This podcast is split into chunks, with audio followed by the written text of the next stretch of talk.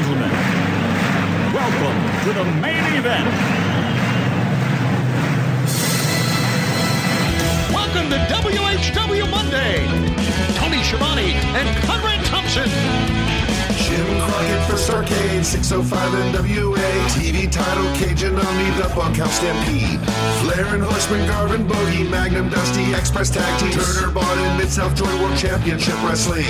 Talking about the great years of World Championship Wrestling, the NWA, and Jim Crockett Promotions. Tony and friends North they win. Look, Schiavone's back again. World title split off center stage. Bischoff, Disney Hogan, and Nitro. New World Order and the Crow. Thunder Russo, Arquette Champ, Vinnie Mac simulcast. Tony's back with Conrad, not your classy podcast. Watch along, try not to laugh. Lowest rules can't pass. This wasn't the initial plan. Tom Zenk's a good-looking man. Klondike Bill, make a champ. Tommy, come over here.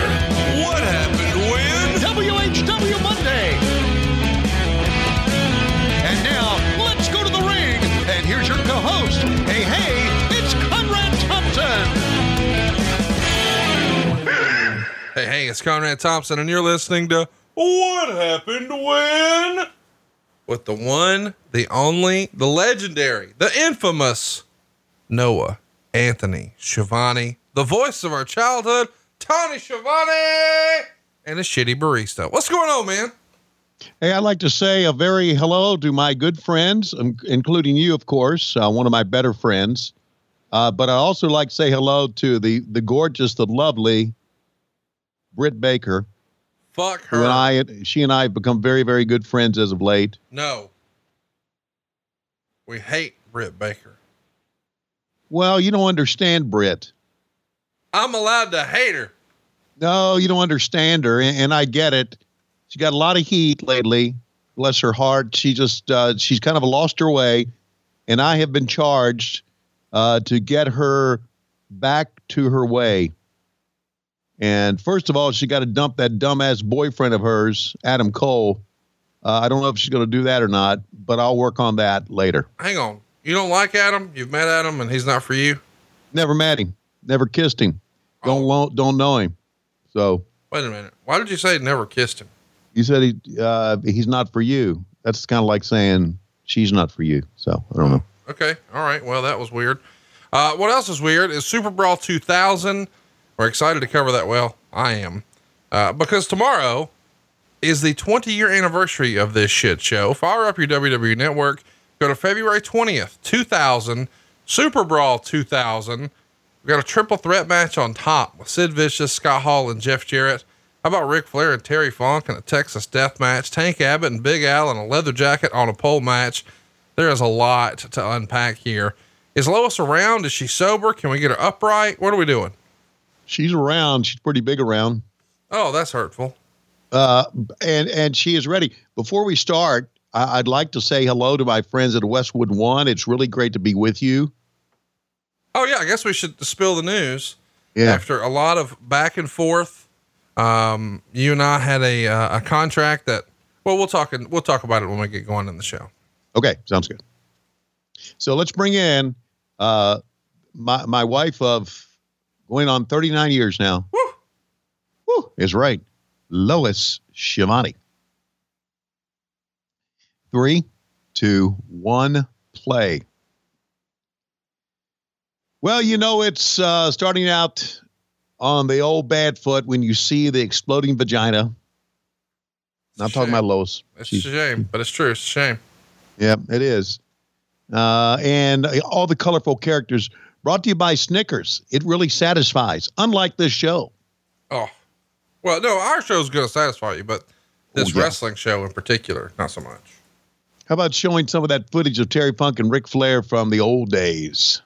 I got to tell you, it sort of caught me off guard because I did not expect that, but really classic stuff. And then you see uh, our great friend Arn Anderson giving a little commentary. Man, for my money, I know the WCW in 2000 was a shit show, but I'll take Flair and Funk in any decade. Well, they're trying to sell on that because they know, or or because they know how great it, it was back then, uh, back in uh, what 1989. Yep, But here we are, 2000, where nothing is really good. Nothing is really good. including the WWE, even though they're gonna argue that. Yeah. There's some questionable shit there. Right. And uh, so, in other words, what you're saying correctly is this was not really a good time for wrestling. Not as good as it is now. I'll tell you that. Right. I agree. Not as much fun as it is now because I was talking with Lois about this the other day. She said, You really enjoying this stuff, aren't you? I said, Oh my God. I said, I look forward to going to work every day. I look forward to I look forward to Tuesdays and the meetings. I look forward to Wednesdays and going backstage and and I look forward to all that stuff. So and I and I didn't look forward to this stuff back then. I loathed it back then. How about that wide shot? You know, I know you hate the dark lighting, but going around and showing it in the different colors and then the, the, the fire really hits it and illuminates the crowd. I like it. It's a good look, and it's a necessary look back then because we weren't drawing fucking flies. What'd you think of the, uh, the big black sheet that was made to look like stars? It looks like the theater of my, uh, or my, the ceiling of my home theater. I kind of dig the look. No, I think it looks really tacky. Didn't like it. All right, we are in San Francisco at the Kizal Piz Alice. Woo ha! It's a good wrestling uh, wrestling venue for us. Ray Stevens and, uh, Pat Patterson used to tear it up out there. Did they not? Made it famous. They sure did. They made it famous. you know, I don't know that we've talked enough about that tag team, but Pat Patterson is really the godfather of WWE. So many of the great things that we enjoy, uh, that we grew up enjoying as the listeners to the show, things like the Royal Rumble, that was all Pat Patterson. And, you know, some of your favorite wrestlers look to him to say, hey, he was their mentor, whether it's Bret Hart or Shawn Michaels. I mean, a lot of those great classic matches that we grew up on are formulated out of the brain of Pat Patterson. And way back in the golden era, it was him, Bruce, and uh, oh my, here's Major Gunns strutting that ass out here. It looks like she's got Francine's younger sister right there. Oh, I don't think Yes, she does. Oh my goodness, this is the most over Jeff Jarrett's ever been. He's over with me right now. Oh my God, is he ever? And uh, I don't. Let's see, Francine and uh, Medeja, not Francine or whoever that girl is. Looks like Francine and Medeja. How about Ron no- Don Harris in the background here of uh, Jeff Jarrett? This is definitely the uh, the Tennessee Mafia, the Nashville Mafia. What'd you think of of Jeff Jarrett's Bob Vila phase, where he's going around with those yellow sunglasses? Yeah, it looks like it sucked. It was, I mean, listen, I can appreciate he's trying something different, but now it's like, oh my God, how Bob Vila was that? Hey, and look at these handsome devils on the left, sexiest big man on TV, Mr. Mark Madden, right in the middle, of course, with his chair a little higher than it should be. Tony Schiavone looking slim and trim. And then to your right, the man who wrestling is missing the most these days, Mr. Mike Tenay. I hate that Mike turned, you know, his back on wrestling and sort of left it in the rear view. He pulled a Schiavone. Do you think one day a call from you could get him pointed in the right direction and we could get him back amongst his wrestling fans? I'd love to see that. I'd love to see that. And you know, we are working. Uh, it's uh, a, a little uh, peek behind the curtain here. You know, we got uh, Double or Nothing coming up in Las Vegas. You absolutely do in May. Yeah. That's right. And we're going to announce, which will be announced this week, that we will also have Dynamite the following Wednesday at the MGM Grand as well. How about that? Back to back Vegas shows. A lot of love coming to Las Vegas. It's going to be a fun weekend to be there. I hope uh, some of the listeners who are traveling internationally can get their flights extended and can stick around for the fun. Also, speaking of Las Vegas, and, and I'd like to, I'd like to also make a, a another announcement if I could. Please do. I don't, even, I don't even think you know this, but as you know, the Cauliflower Alley Club coming up at the end of April is going to have their reunion. yes, sir. Uh, and I this week became a lifetime member of the Cauliflower Alley Club. Congratulations. Long time overdue. I know last year was the first year you'd ever even been in the vicinity and uh, they wouldn't even let you inside. Right? They wouldn't. It's funny But- because it, I'll never forget you and I are downstairs and we just happened to be there doing StarCast business at the time. And it just happened to be when that was going on. So we thought, well, we'll kill two birds with one stone. So we cruised over. Neither you nor I brought our, our tickets. I am a member, but I didn't bring any of my stuff or whatever. And you said, uh, am I okay to go up there? And I said, yeah. And he said, but I don't have a ticket or anything. I'm like, you're Tony fucking Schiavone. You're okay to go anywhere to any wrestling event ever. and then you were immediately turned away. But I finally got my way in. Yeah, those bastards. you fucking put some respect on his name, god damn it. Y'all trying Uh, to fucking Britt Baker him. Nobody Britt Baker's Tony. If anybody's gonna shit on Tony, it's gonna be me. He's my little big brother, and I get to fuck with him, but you don't. So, uh, so what I also did was not only became a lifetime member, uh, paid the lifetime dues, but I also uh, donated some more money to their benevolent fund. Oh, that's awesome, man. Because we know how hard it is for you to come off any money. So that's Yes, a real it big, is. That's a real big deal, man. Well, it is. You know, I, and I got to thinking, and, and I and I reached out to them, uh, to Brian Blair, and and I said, and I and I got to thinking without even talking to anybody about it, just on my own. I said, you know, they are doing some great, or they are attempting to do some great stuff for guys who need the money, and why not give a little bit of my money to the people who laid the foundation for me being being able to make a good living. Man, that's awesome. Congratulations. Seriously. Great Yeah. And I should do more. Of course, I cannot go to the uh, reunion because that's going to be right during our, uh, you know, it's Monday, Tuesday, Wednesday, and Tuesday, Wednesday we're tied up. So I'm, uh, I'm going to try to make that one. I was talking to JR about it and he told me the same thing that he wasn't going to be able to make it. And he's normally an MC this year. They're going to go a different way. They're going to, they're going to have JJ and Terry Funk. Ooh, So Terry Funk will no show them. Uh, so it'll be JJ and, uh, dinner will be, uh, late and so, and, and bedtime will be early. it'll be at the, uh, where's it going to be? It's at, well, it's at the worst hotel in Las Vegas. If you, Yeah, the Golden Nugget. no, the not the Golden Nugget. is nice. This is at the Gold Coast. the Gold Coast, the street from uh, Palm's Place.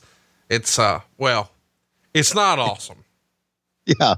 It's the only That- hotel you can go to where as soon as you walk in, you smell the delicious breads of Subway. That's real. You know, everybody else has five star Michelin fucking dining. Here, Subway. Oh, and TGI Fridays. Right. Exactly. TGI Fridays. That's where you and I, uh, had a few. Yes, we had more than our fair share. And uh, we're going to need some more when we're done watching this show. And look what we're starting with here. I can't believe this is a real thing, but this is a package preparing us for Oklahoma.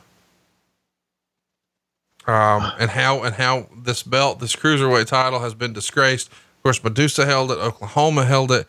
And now, uh, we're going to have, uh, a vacant WCW cruiserweight championship. And this is going to be the tournament finale. And I think you'll be pleased with uh, who's competing in this. I know you haven't seen it in a long time, but we're down to the nitty gritties. We're down to the finals. Oh, no, no, no, no. What? For God's sake, no. What? No, not that greased up fucking dipshit. Oh, he went to who? Oh, LaRue, Lash LaRue No, saved my, saved me. That's not him. Good. It is. Well, it's Luger. not. It's not Evan Karagias. You were. That's ho- what I was. That's that's what you were thinking, right? yeah, I was. I was. Damn, we've gone. How long have we gone without even having? Who we're ten minutes into the show. We haven't done shit. It's been a while since you did the old. uh What was it called? Um, nothing happened. open. Evan Karagias. Yeah, nothing happened in Evan Karagias. Good. Hope he's not on this show. Boy, you're. Oh, but there's your there's your favorite with the dragon screw leg whip. The artist formerly known as Prince Iaukea. The artist formerly known as uh, Never Ever Was I Over. Oh, so that's it. It's going to be the artist against Lash LaRue. Yeah, it's your favorite versus mine. It's the guy who killed the company uh, alongside you, your tag team partner in killing the company. and here you are trying to put it over. And what a story Lash LaRue is, guy. This young Cajun two years ago was sitting at home in Lafayette, Louisiana, watching WCW Saturday Night on TBS, and he saw a spot for the power plant. And now here he is, challenging for the Cruiserweight Championship just two years later, all because he picked up the phone by the way, nice guy and uh, a homeowner here in Alabama looking to save some money with saveaconrad.com. That's a real story. Really? He's uh he lives in Alabama, huh? They would have him. They would have him. You know what? I think he's from the, I don't know. I mean, you've talked about this. He's from Cassio Kid's hometown. Wow. Yeah. Lash LaRue and Cassio Kid went to different schools together. And it just goes to show you that people are wrong. You can't have more than one dumbass in a town. That's exactly right. Yeah. He was, uh, I think he's like two years older than Cassio. Purple rain, purple rain. Wait, you like this? He wore a raspberry beret. Dun, dun, dun, dun, dun, dun, dun. So We like, sure shit on the good name of Prince, didn't we? So you like this?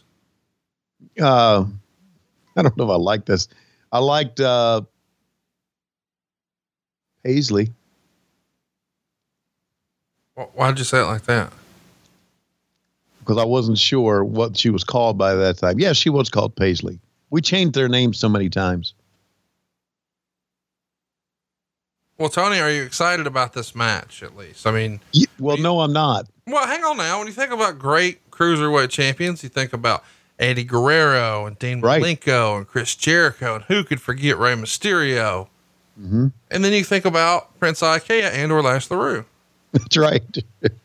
and if you go back and take a look at the names that were on that list, there weren't many good ones on that list. Uh, Shannon Moore was very good. Um, who else? There was a couple of uh, luchadors on that list. They were pretty good. But other than that, it was a pretty weak tournament. And doesn't that say it all about the direction of WCW back?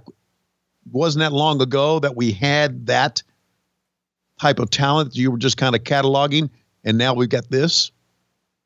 Which reminds me, uh, we had a had a chance to sit down and talk to Dean Malenko uh, at great length, and uh, almost knocked his little ass out. Didn't do it, almost did. But we, he was telling me, or reminding me of the story of, look at this, boy, man, the Prince getting things going quickly. He is not here Uh, to fuck around. Not on what happened when.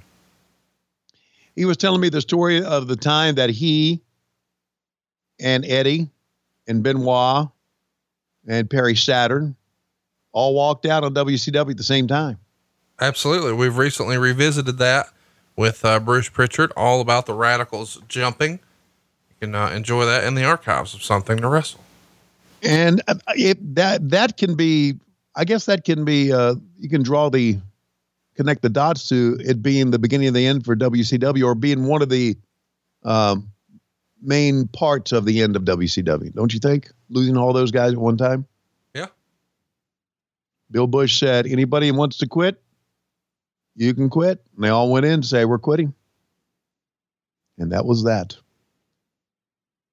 And then- and Dean told us, which I think is a funny story, that they were all getting they were all going to they were all walking in Busch's office and Eddie was walking the other way. And Eddie said, "Where are you guys going?" He said, "We're going to go quit right now." Eddie said, "Okay, I'll join you." So Eddie went and got his bag and followed them in there. He didn't know they were doing it. That's so tremendous. You know, Yeah. but it's, that's just what friends do, man. They stick together. Sort of like how me and you were before you got Tony Khan's money and now you don't acknowledge me anymore. I acknowledge you all the time. Nah, not so much. Yeah, I do. I hey, these guys tearing it up here, man.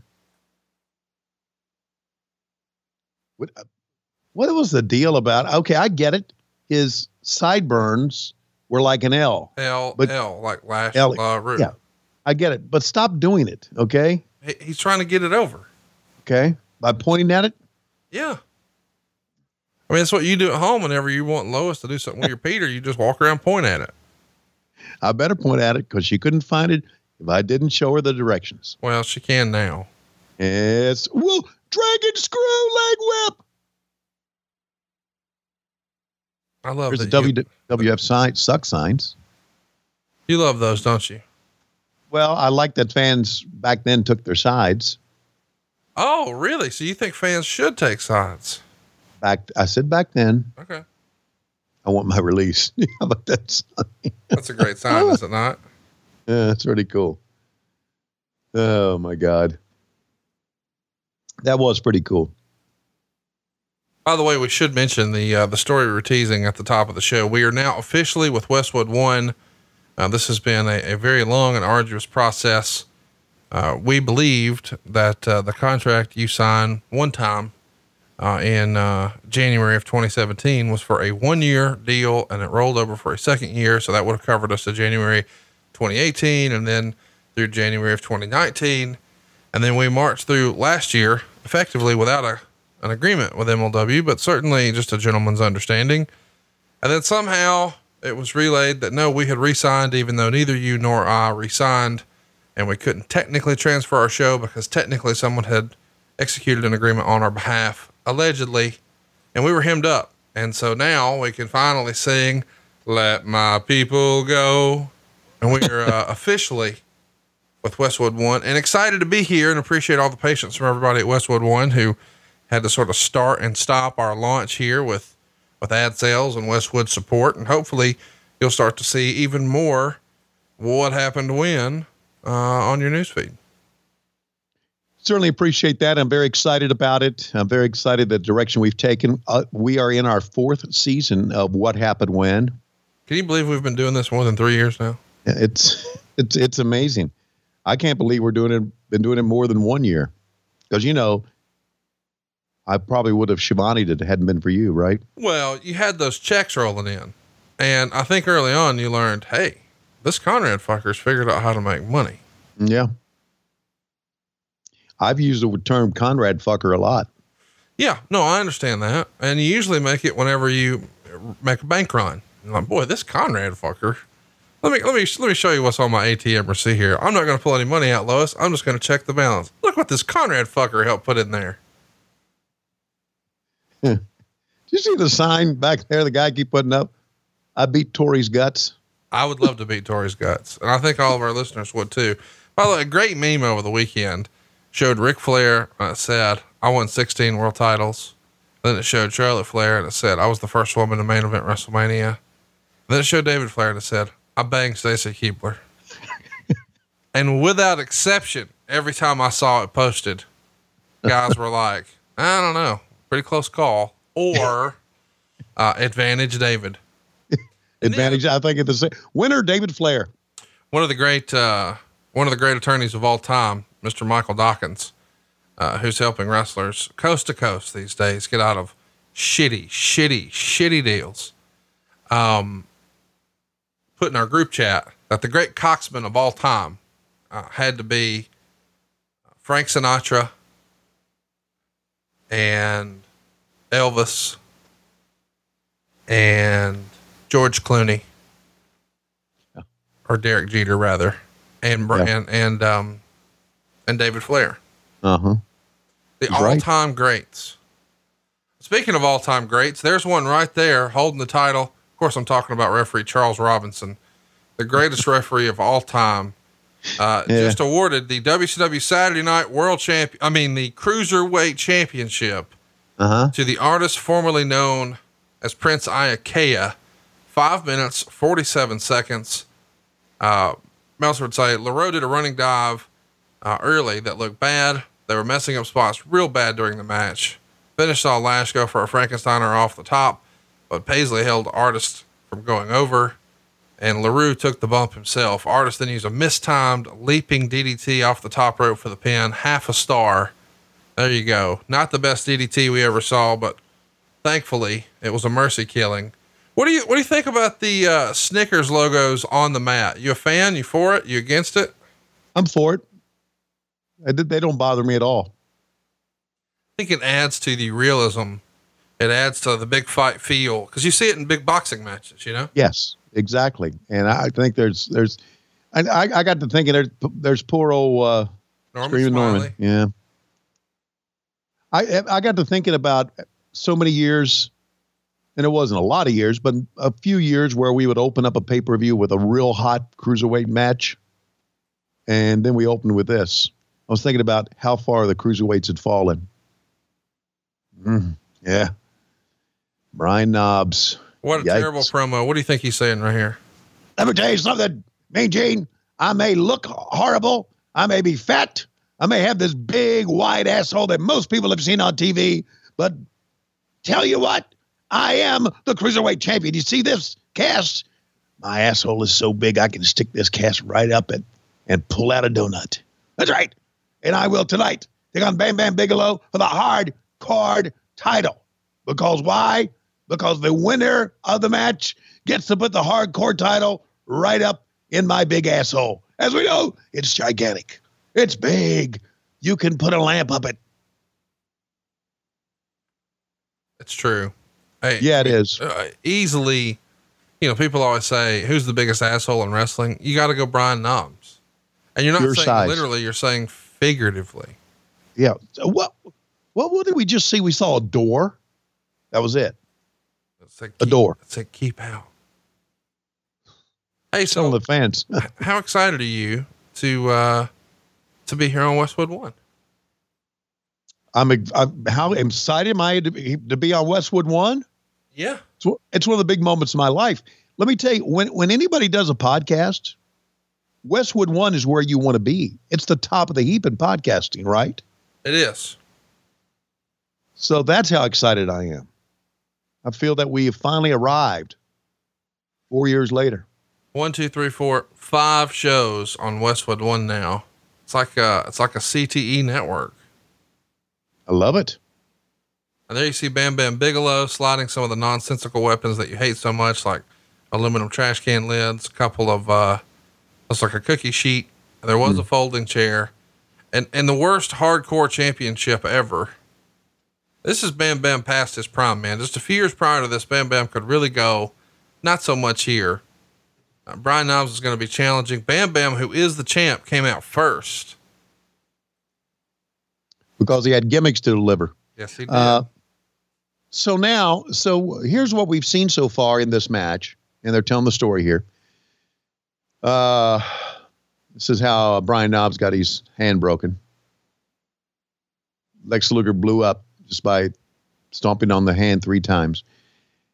We have seen now a a terrible cruiserweight title match. We're going to see a terrible hardcore title match. Sure. So, for all the problems that we had in WCW, the biggest problem we had was putting on good matches. Well, it's really hard to argue because you've got a lot of talent. But the match after this is three count and Norman Smiley. Oh, and the oh, match boy. after that is the Wall and the Demon. And the match Oh. after that is Tank Abbott and Big Al. The issue here is Vince Russo's uh, idea of wrestling is not exactly what the masses are looking for in early 2000. Exactly. And that's here's the thing. I say that as somebody who absolutely loved what Vince was able to do in the WWF. But whereas he had Vince McMahon as a support system there, now he's got standards and practices and TBS executives. You're fucking with the formula. You know, like I, I really do believe if if Vince Russo uh, could work with Vince McMahon again, there could be some good shit come out of that because those guys have a proven track record together. But here we've tried to do something on our own, and well, it's not. Uh, these TBS executives are not Vince McMahon. Well, speaking of Vince McMahon, you saw on the w, uh, WCW.com uh, set Jeremy Borash, who's now a power player in the WWE, I understand. Power player is that the word to describe Borash now? Yeah, I think so. Well, fucking a, good for him. I'll tell you this: he was the hardest working man in TNA for a long time. I can't tell you how many times I attended their events, and he was wearing so many hats. Easily one of the hardest working men in the history of professional wrestling. And if he has any sort of influence in WWE now, that is fucking great news because you, you need leaders like that who will get out there and put in the work, and that's what Borash will do. Here, here. I agree. How about Oh, let's go. Boom. when I thought he was going to body slam him on the concrete, I was like, oh no. But then thankfully, oh, and how about Fit Finlay coming in? Uh huh. They both look like the him and Brian Knobbs look like they're uh, a couple of white dads at the No Limit Soldiers concert. My baby loves that Master P. White dads. Oh God, here we go. Woo. A lot of places in the Cow Palace that you can uh, go to. I mean, the place was very, very large, very a lot of rooms, a lot of hallways, just made for a hardcore match. Sounds like your house. Yes, cleaner than my house, by the way. I might add. Well, because it had dirt floors, All right. Well, it did. which is Right. still cleaner. Yeah, yeah. It's still cleaner than mine. By the way, speaking of clean, we've decided to clean our act up a little bit. We have. And, and you have, uh, you've told me in, in more recent weeks that you wanted to put a kibosh on the old, um, Tony Reed's rap. Oh, So we've decided to do something different. Oh, you you didn't tell me about this. whoa, whoa, whoa. You said, what about Tony Reed's country? So I got us a country song together. Oh, great. I thought you'd be in for that. Yeah, I am. Is it uh, Merle Haggard? No, It's not Merle Haggard. no, Is it uh, Waylon Jennings? no. I do love Waylon. Waylon is my favorite. Okay. Uh, okay. It's uh, it's Alan Jackson. It is Alan Jackson. God damn. It is- Now we're talking some good stuff. I thought you would be into Alan Jackson, so I'm pretty excited I am. about Yeah, it. I am. Yeah. Well, here's the deal. What I want you to do is uh, fire up your email, and I've got you some lyrics over there. I did a couple modifications on one of his favorite songs and made it more about something that you were in tune with, something that was near and dear to your heart. Oh, okay. And we're going to do this to the tune of Alan Jackson's Chattahoochee. Okay. Do you remember this song? Oh yeah. a chart love it. top, a chart topper to be sure. And uh, I'm pretty excited about it. So I'm ready to hit that funky beat whenever you're ready to. Okay. Here we go. uh, Here we go. Three, two, one, hit it. Way down yonder on the Chattahoochee, it gets hotter than Medusa's coochie. We laid ring rats on the Georgia asphalt, got a little crazy, but we never got called. Down by the river on a Friday night, a pyramid of rubbers in the pale moonlight. Talking about flair and dreaming about women. Never had a plan, just living for the minute. Yeah, way down yonder on the Chattahoochee, never knew how much that Medusa's coochie meant to, cooter meant to me. But I learned how to swim and I learned who I was. A lot about living and a little about love. Well, we fogged up the windows in my old Chevy. I was willing, but she wasn't ready, so I settled for What'd you settle for, Tony? settled for What'd you settle for, Tony? settled for a hand job and a grape snow cone. Dropped her off early, but I didn't go home. Down by the river on a Friday night, a pyramid of rubbers in the pale moonlight. Talking about flair and dream about women. Never had a plan, just living for the minute. Yeah, way down yonder on the Chattahoochee, never knew how much a Medusa's cooter meant to me. But I learned how to swim and I learned who I was. A lot about living and a little about love. Yeah, way down yonder on the Chattahoochee, never knew how much Medusa's cooter meant to me. But I learned how to swim and I learned who I was. A little about living and a little about love. Yeehaw! I wanted to do, you know, listen, you don't love the Chattanooga River. You don't love the Chattahoochee River. You don't love the Tennessee River. You know what you love? You love Medusa. Yeah, that cooter. I thought it was fun when he talks about he learned how to swim right after the cooter line. That was good. Good stuff, buddy. Thank you very much. So you think that was better than Tony Reed's rap? Uh, yeah, I do. Tony sings country. Yeah, I like. I love the. I love the lyrics, and uh, I just missed Alan Jackson at the State Farm Arena this past weekend in Atlanta. Should have gone. Had them sold out hanging from the rafters, I hear. I bet they were. Well, this guy's not going to sell out much. Oh, Speaking of Medusa's cooter, here comes Evan Karagias, followed by the Hurricane himself, and bringing up the rear, old Shannon Moore. Thankfully, we missed the Brian Knobbs match. They got a quarter star. Brian Knobbs pinned. Bag- Bigelow to win the world title, or the uh, hardcore title, rather. Bigelow actually hit the greetings from Asbury Park, but instead of going for the pin, he threw the uh, the chair at Finlay, and then Bigelow grabbed the top rope, ended up getting crotched, falling to the floor. Then Knobbs got the pin after hitting him with his cast and a garbage can. Now we've got three count. Count them. One, two, three. Yeah. Uh, and they're going to uh, wrestle Norman Smiley. They're going to go four minutes and six seconds. But first, they're doing this routine. I'm going to play the audio. Loyal friends in San Francisco can appreciate our many talents. Yeah, their fan club meets in a phone booth. and they have room left over, Madden. So hop in. But tonight, we're not going to sing. Oh, yeah, they're not going to sing. Now hold it. They gotta Las sing. Vegas, Tonight's all business, so we're gonna kick some ass tonight. Yeah.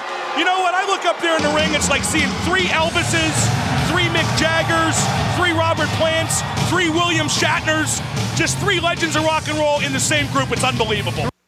So there you go. We got saved from the uh, the singing routine. I think some of our listeners probably wish I would have pulled that move for you just a minute ago and saved us from that too. Coming out of Jerry Rice jersey, screaming Norman. Meltzer would write, trust me, three counts should never appear on a major show without doing that routine. People hate it, but if they ever make it, it'll be this generation's version of Sheik and Volkoff doing the Russian national anthem. There you go, Dave booking again. This gets a, uh, a one star here. So it's the match of the night so far. Do you ever see a wall put a wiggle through a table? I had not had not before that. No, no. By the way, is Jerry Rice the most beloved San Francisco football player of all time? Oh yeah, he in Montana maybe both. Well, but Montana went to Kansas City. Don't get me wrong, Montana's my favorite of all time. He was the reason I was a football fan as a kid. I mean, what a story, what a player, just really unbelievable. Uh, but yeah, Jerry Rice, he was a lifer, bro. I mean, he really wasn't, but it feels like it, and he's out in public doing a lot of stuff. I mean, because I know he played with the Ray. Oh my gosh, Shannon Moore up and over. But when he left for Oakland, I don't think that it's almost Anyone like knew it? the fans have just pretended like, nah, we give him a pass. That doesn't count because he did so much in the community and was so active. He was a much more public figure in his retirement, is what I'm trying to say. well, you, uh, Oakland and, and San Francisco are ma- are many ways the same community. Yeah, but still, the people who were wearing that that red and gold don't want nothing to do with that silver and black. I know they don't. They don't have to worry about it anymore now. Well, there you go. Las Yep. Vegas Raiders. Las When- Vegas when, Raiders. When can they get you to Las Vegas again?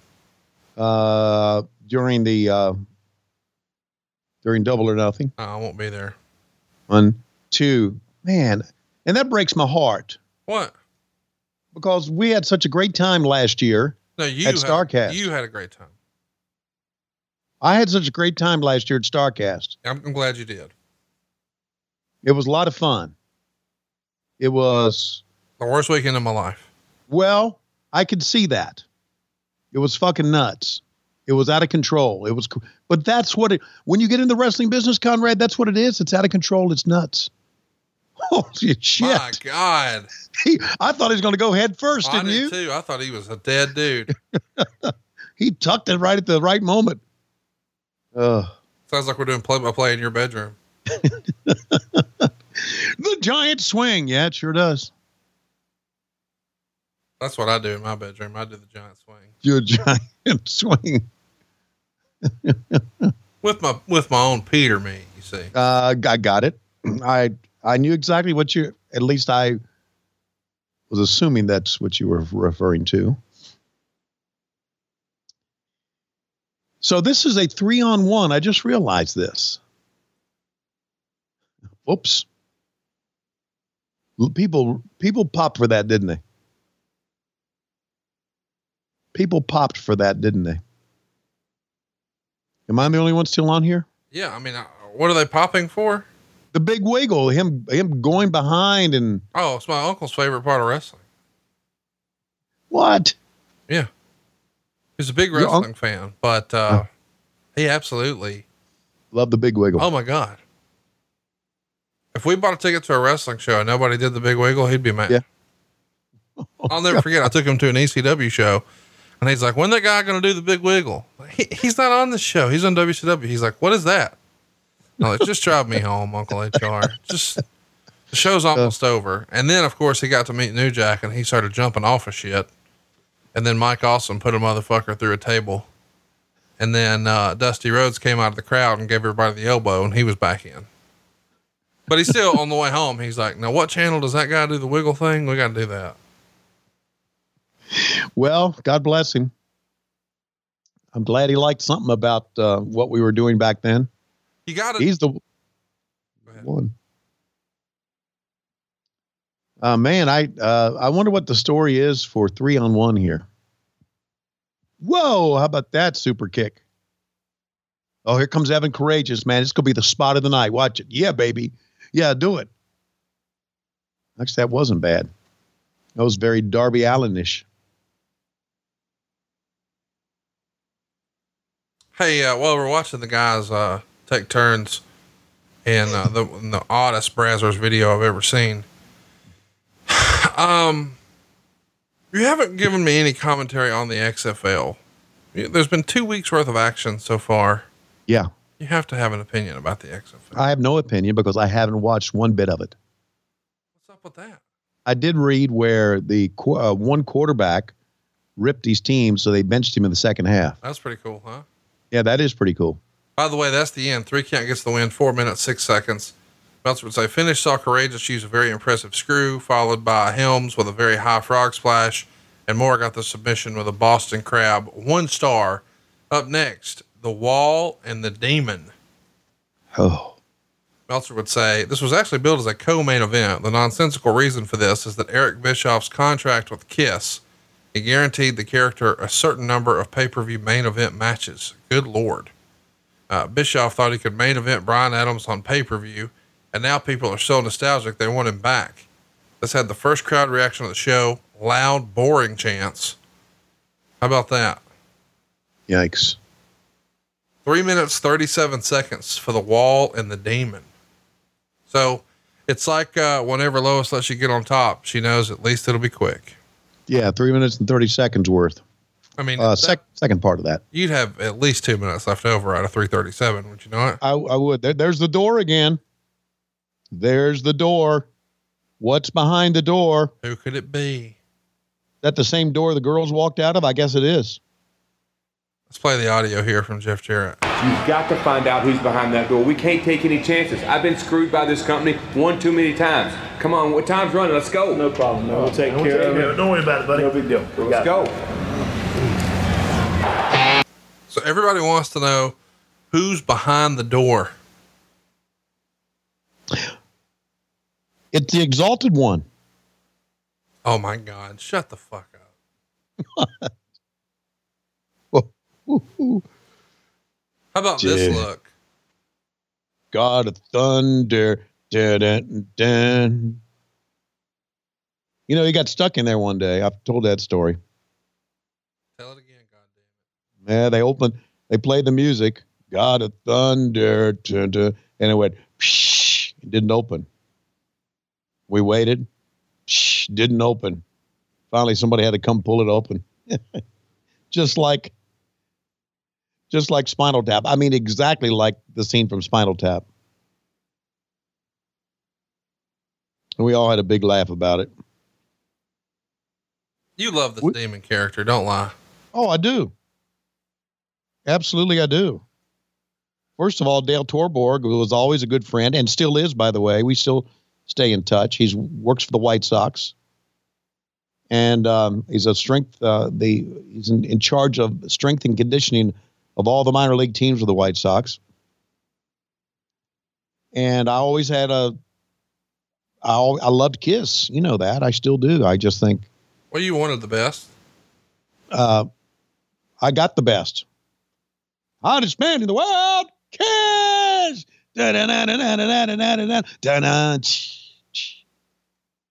Feel all right on the Saturday night. Here's the thing, though. They're not the best. No, they no, you're right. They're right, but no one gives back then they they set the standards for busting your ass to give the fans a great concert. They pulled out all the stops. And now that's all they do in concerts now. The concerts are more theatrical than they've ever been. And the first group to ever do that was Kiss, making concerts theatrical and over the top, pyro, effects. And now everybody does it. Because you got to give them more than just the music. So they were ahead of their time. Plus, and this is what I liked about Kiss, they painted their face, therefore they never aged. Why didn't you start doing that when you went back to uh, to wrestling on TV? Like Excalibur, my face? Excalibur's never going to age No, he's not. because he's wearing a mask. JR has a gimmick for life with the cowboy hat. And, Uh-huh. and, and your gimmick is what? Looking disheveled? We got to get you doing some fucking kiss face paint.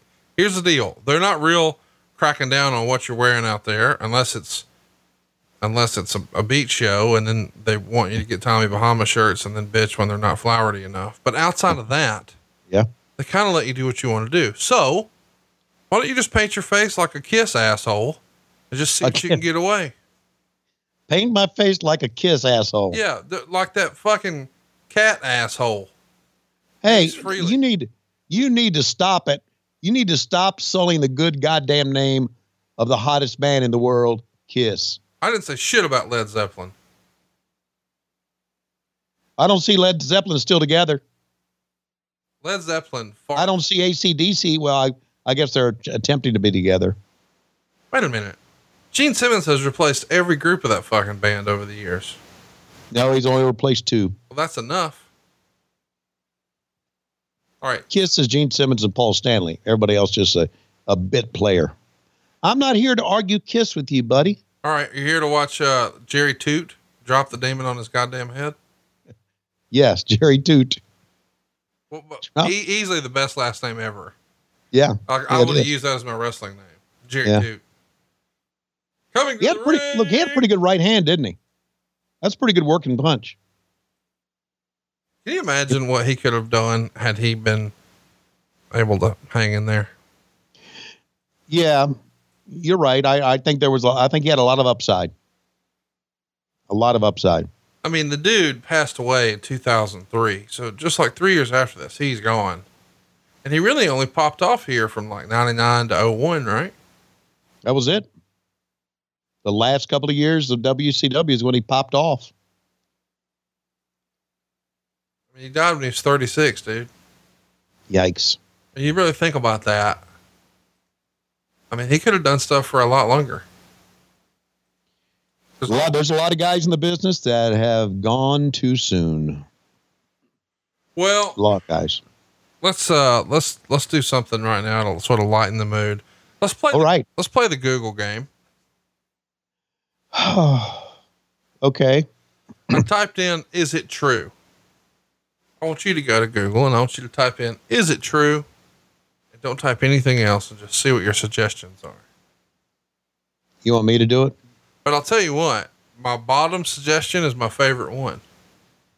And I'm going to let you finish the question because I started. Google tags in, but we're going to need the hot tag from Tony Schiavone. Are you ready? So what am I doing here? What am I reading? I'm going to start a sentence. That's on my suggestions. It starts. It starts with "Is it true?" And I gave that to Google, and then Google gave me the next four words, and I want after that for you to finish the sentence. So Google's going to be the middle of the sentence. You're going to be the end. You ready? Mine are boring. Is it true that pineapple makes your Love quiz. wait? Not that. I need you to finish the sentence. True Oh. that pineapple makes your Dick Hard. oh gosh?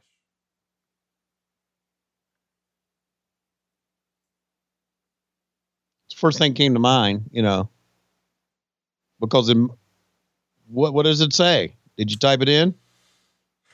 Uh, well, here's the deal. I just typed "Is it true?" and that was a suggestion because apparently a lot of people have been googling, "Does eating pineapple really make your cum taste better?" Oh. That's a that's something that has been circulated for years that gentlemen should ingest a lot of pineapple, but apparently ladies have caught on too. So if you start to even pretend to Google that, lots of people are asking the question, uh, "Will eating pineapple really make your vagina taste better?"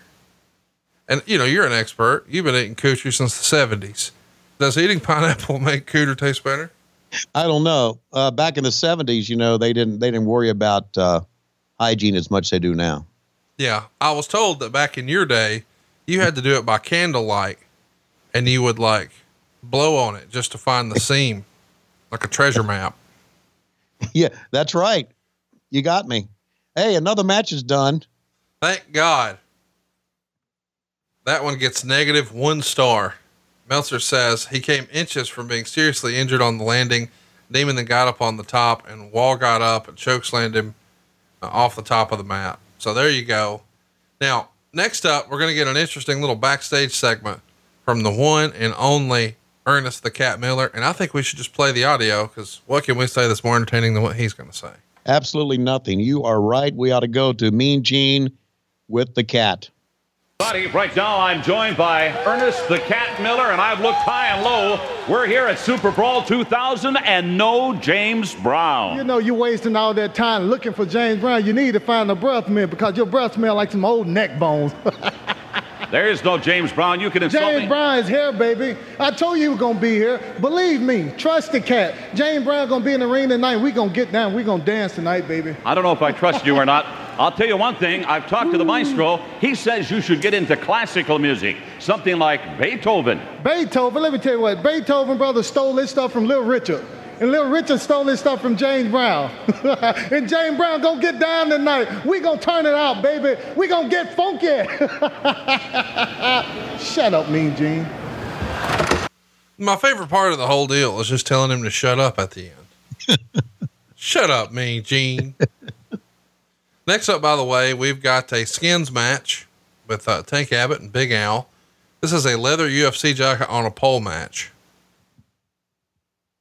It goes four minutes and 34 seconds. And Meltzer would say, at this point, tanks should never go more than 134.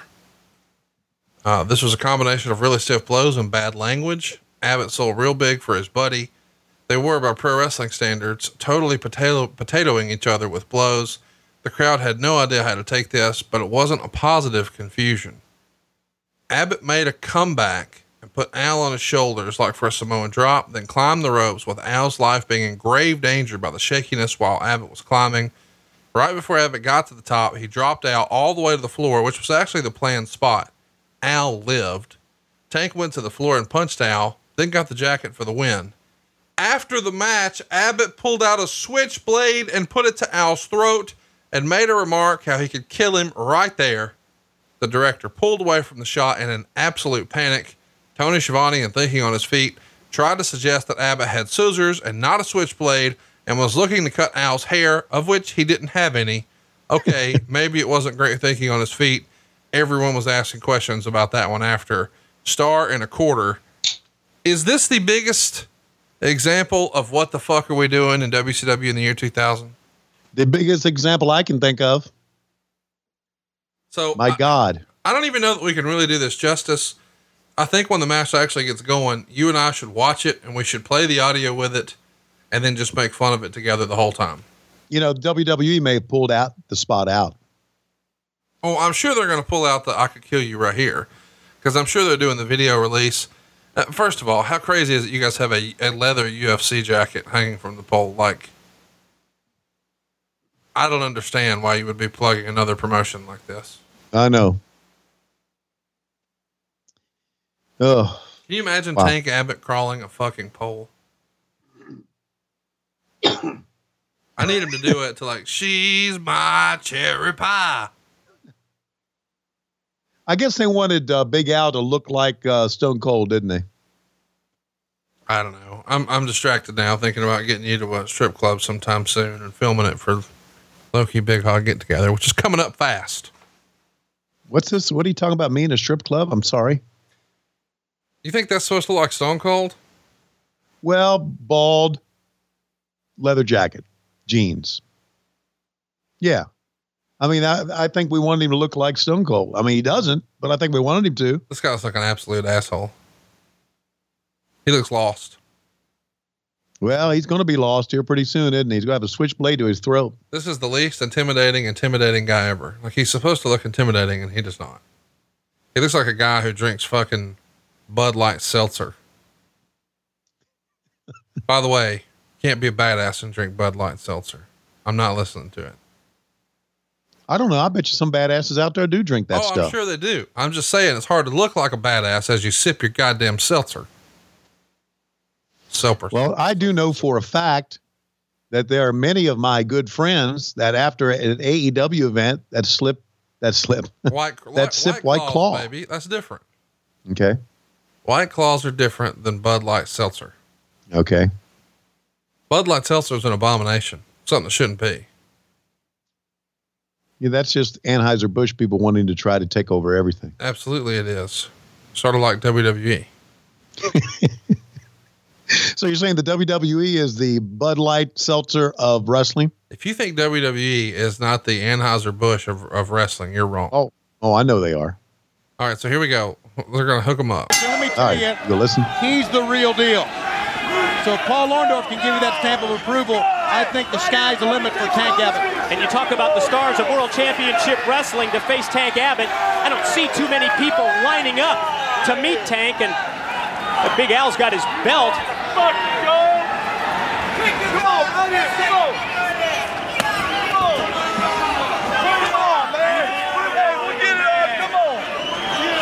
they doing here, Mike? They're exchanging fashion tips. What, they're tying each other together? Come on, strap it up. It's exactly what they're strapping it up. Well, they're longtime friends, longtime bros, if you will. Yeah, but, but wait a minute. Think about this. That takes away the devastating right hand from Tank Abbott. What's he thinking about? Well, he's letting his emotion take him away.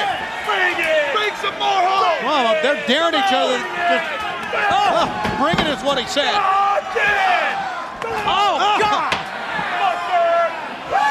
He said, come on and bring it.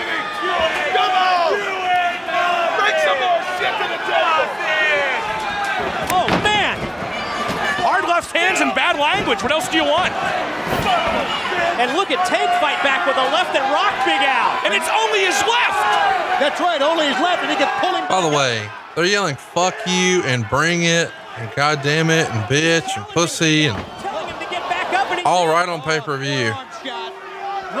And they were talking to Mickey Jay, and he was holding his earpiece. They were saying, Mickey Jay, tell him to stop that. And Mickey was like, I can't do a fucking thing. down like that. never. And of course, Big Al took the belt off. They tried to do a a worked little strap match type deal that, in theory, took away the power of Tank Abbott's big right hand. Go up and get the jacket.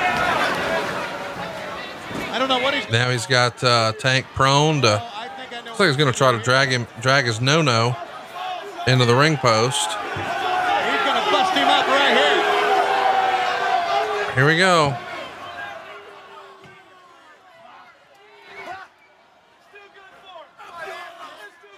Boy, Big Al. Now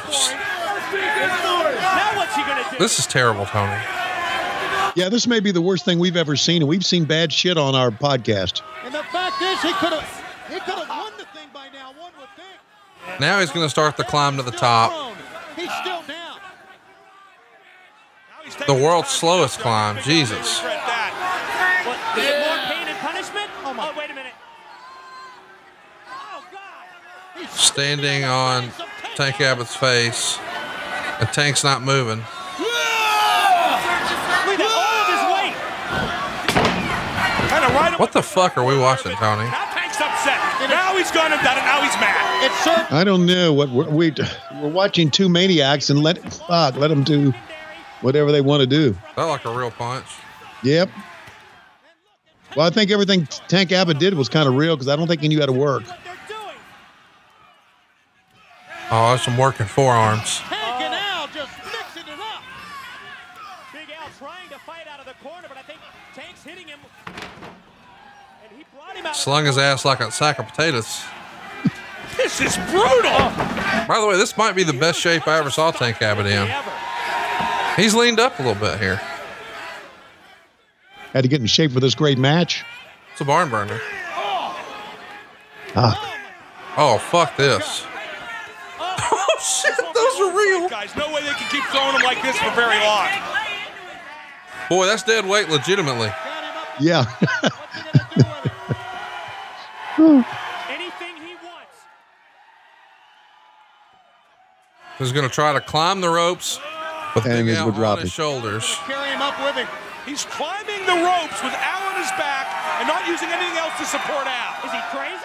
Oh my God. Abbott, unbelievable. Look out. Oh my God, what a tumble. A legitimate tumble. Down he comes, punches him in the sternum, And it hits him in the chest. Tells him to stay. The result doesn't matter. Right. Just for good measure. Should not have jumped down, should have just kept the jacket. He got it. There's a merciful God. Let's see if it's cut out. Let's crank the volume for us. Tank Abbott survives this lesson in brutality. We're all speechless looking at each other like we can't believe what we just saw. And the scary part is, I think we've It's only not. seen a small fraction out. of what Dave Tank Abbott can do. Don't call him Dave to his face. I'm allowed to call him Dave. No, I am really. Uh, out comes uh, Danny Young, the trainer, and Danny Young gets kicked by Tank Abbott. What's Tank Abbott going to do? He's gonna skin him, I think. Does he have a knife to his throat? I think maybe that was a pair of scissors going to cut off his beard or something there. I'm not sure. Oh my God. Mark Madden, to fuck with you, said maybe it was salad tongs. Can you believe you just saw a guy put another put another guy on the ground and then pull a switchblade, put the blade to his neck, and say, "Bitch, I could fucking kill you right now." Oh, the WWE left it in. That's that's priceless in itself. It's tremendous. What do you think? Uh, what do you think Stevie Ray's saying here with Clarence Mason and Ahmed Johnson in tow? What I'm saying is, brother, is that I have seen many switchblades in my life. That little honky motherfucker come me with a switchblade, I stick it up his ass. Suckers got to know. That's all you need to know. We're about to have our sixth match here on the show between Big Six T- match. This is our sixth match so far. Tank Abbott, We haven't had one go over three minutes, have we? uh, yeah, Tank Abbott and uh, Big Al went 434. Okay. Wall and Demon went 337. Three count and uh, Norman Smiley went 406.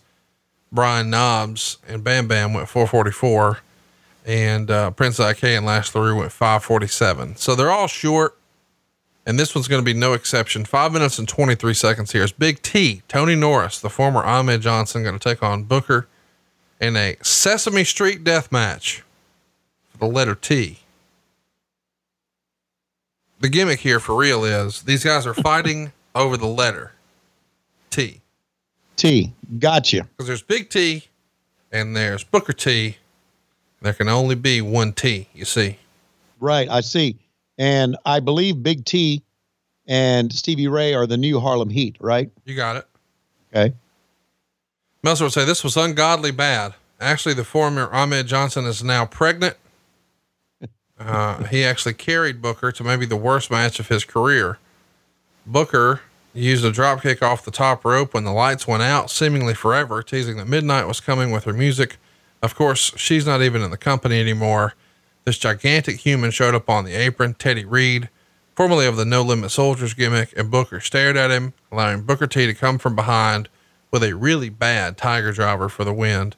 What do you think Booker T saying right here? Well, Gene, let me tell you something right now. They're going to put me in the ring with this fat ass motherfucker, fat ass, and they think he is the new Harlem.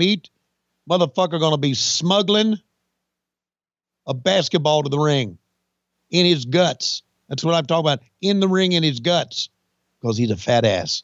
And there's nothing fat about Booker T. As a matter of fact, me and Paisley later are going to leave this company. And this company can kiss our ass because I'm going to go somewhere and be a big star. A big star. I'm going to go to a place where they make stars, not this piece of shit company that I'm working for now. Something like that. And here we go. Super Brawl 2000 continues. I guess we should mention coming up on the show, we've got some fun stuff. Next week, it's going to be maybe my favorite thing to do with you. Hashtag Ask Tony Anything. All right. Uh, you can scoot on over right now and ask Tony anything on Twitter at WHW Monday.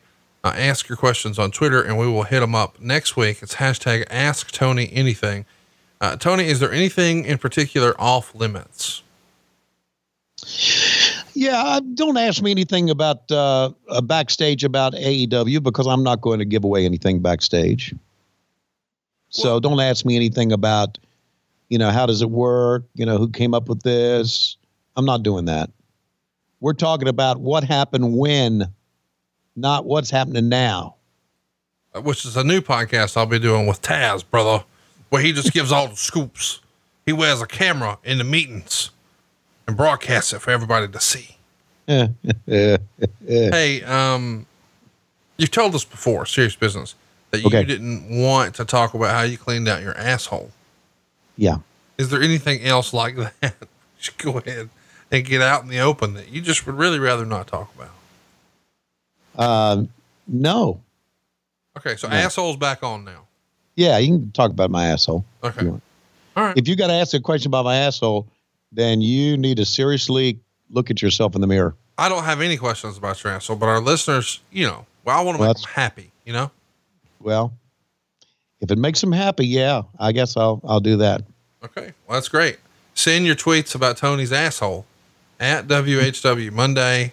Uh, I don't think we can post pictures of it yet, although uh, Whitney Wright maybe has found a loophole because I think I've seen some questionable pictures of hers recently. By the way, when's the last time you talked to old Whitney? I've never talked to the only time I talked to Whitney was last year at Starcast, about a year ago. Last May, Starcast in Vegas, the after party. And it went well, Yeah, I didn't know her back then. I didn't know who she was back then. but now you're into it. Now you know. Now, now I know who she is. I'd like to talk to her again, knowing who she is. Well, I can arrange that. You're going to be out there in Vegas soon.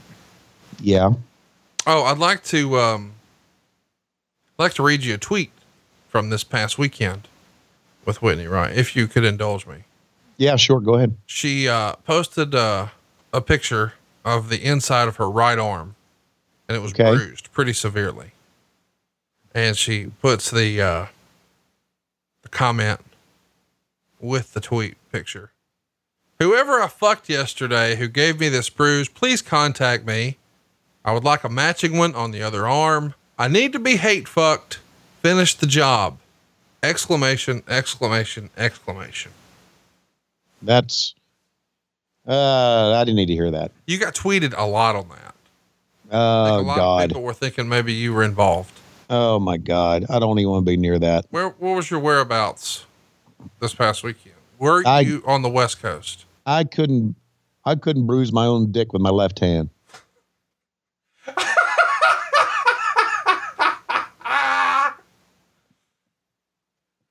I, Well, it's true. this didn't look like a Peter bruise. It looked like a hand bruise where someone Okay. held her down and then maybe ran, ran things in her or something like that. That's terrible. Look at this. Let's let's hear for the being able to suplex that big guy over. That's a big boy.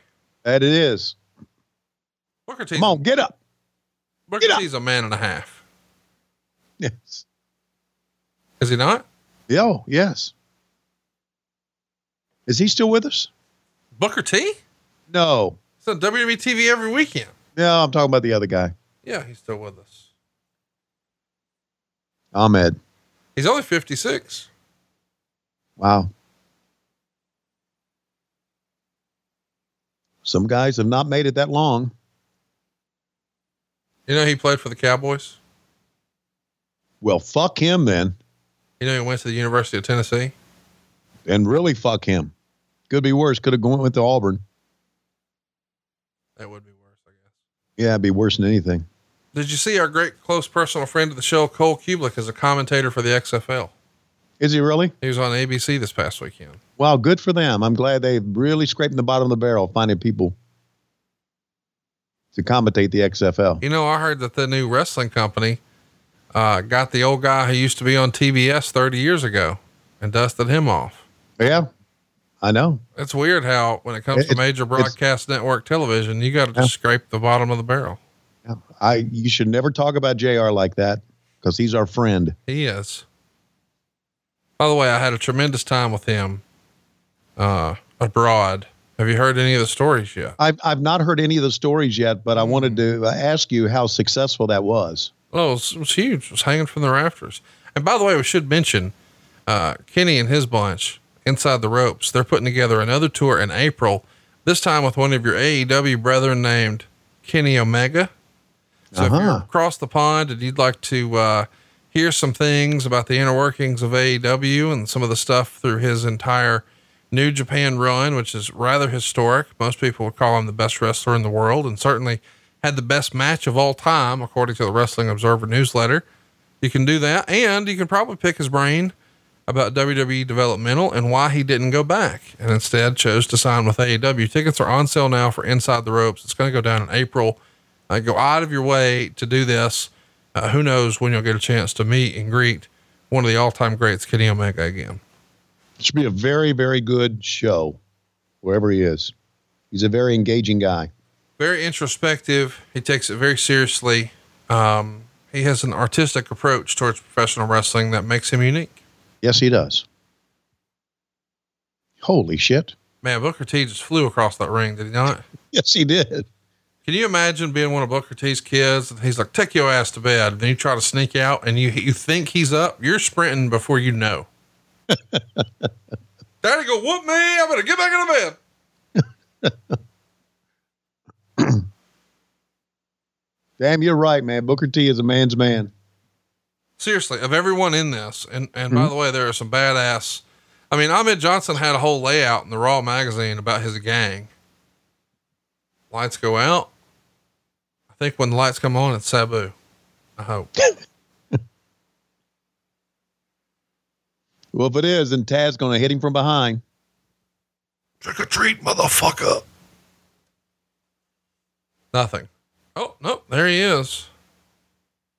Large and in charge. Big swole.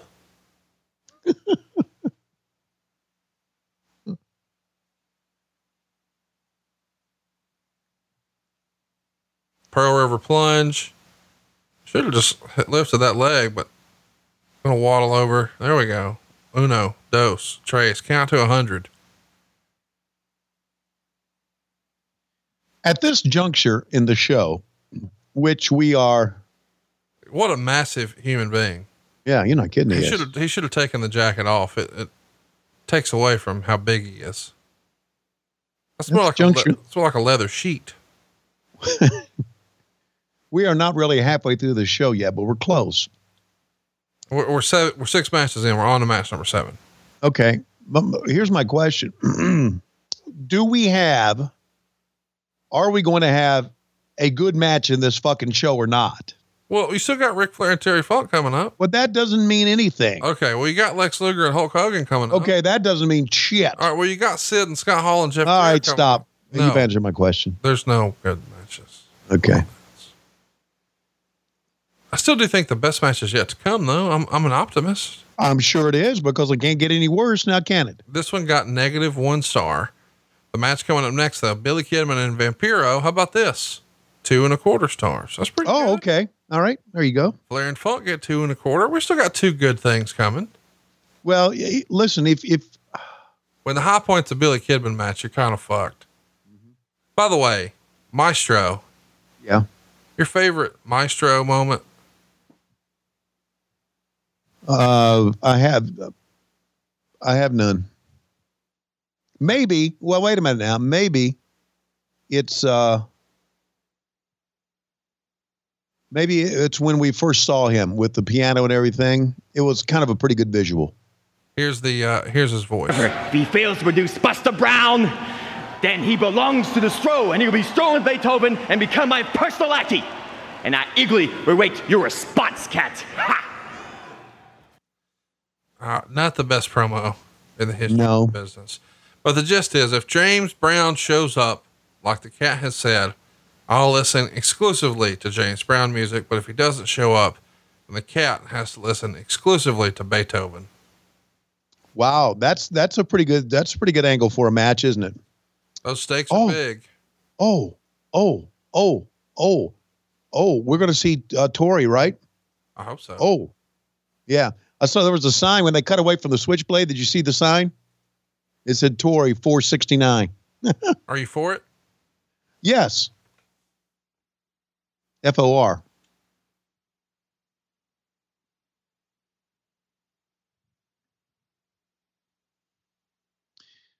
Telling the story of the matches. What do you mean the story of the matches? We got Billy Kidman and Vampiro coming up next. Well, this is like the, they've had matches before, so they're going to they're showing the story of the matches leading up to it. Meltzer says match didn't have any heat, but it was clearly the class of the show to this point. But they've also uh, missed a flying head scissors spot so badly, and Vampiro did a drop kick off the top rope with Kidman in the wrong position. Uh, the crowd was more into Vampiro than Kidman. Kidman won with a swinging reverse DDT off the top. Torrie Wilson was there and even did a spot where she was on the apron and collided with Kidman, two and a quarter stars. And Kidman, as uh, Bruce Pritchard would say, was looking all the way live here, or Mm. Torrie Wilson rather. Uh, we should sure we should mention that uh, Torrie Wilson right here is what. Um, All the way live. well, no, I'm just trying to think. I think she's 24 right here. Okay.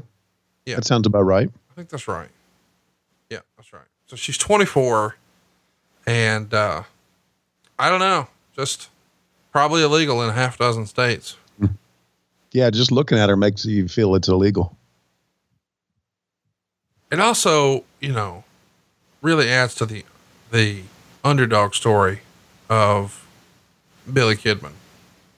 Oh, it does? Well, I mean, he's like the Forrest Gump of wrestling when you think about it. Right. Yeah, he's a fucking idiot.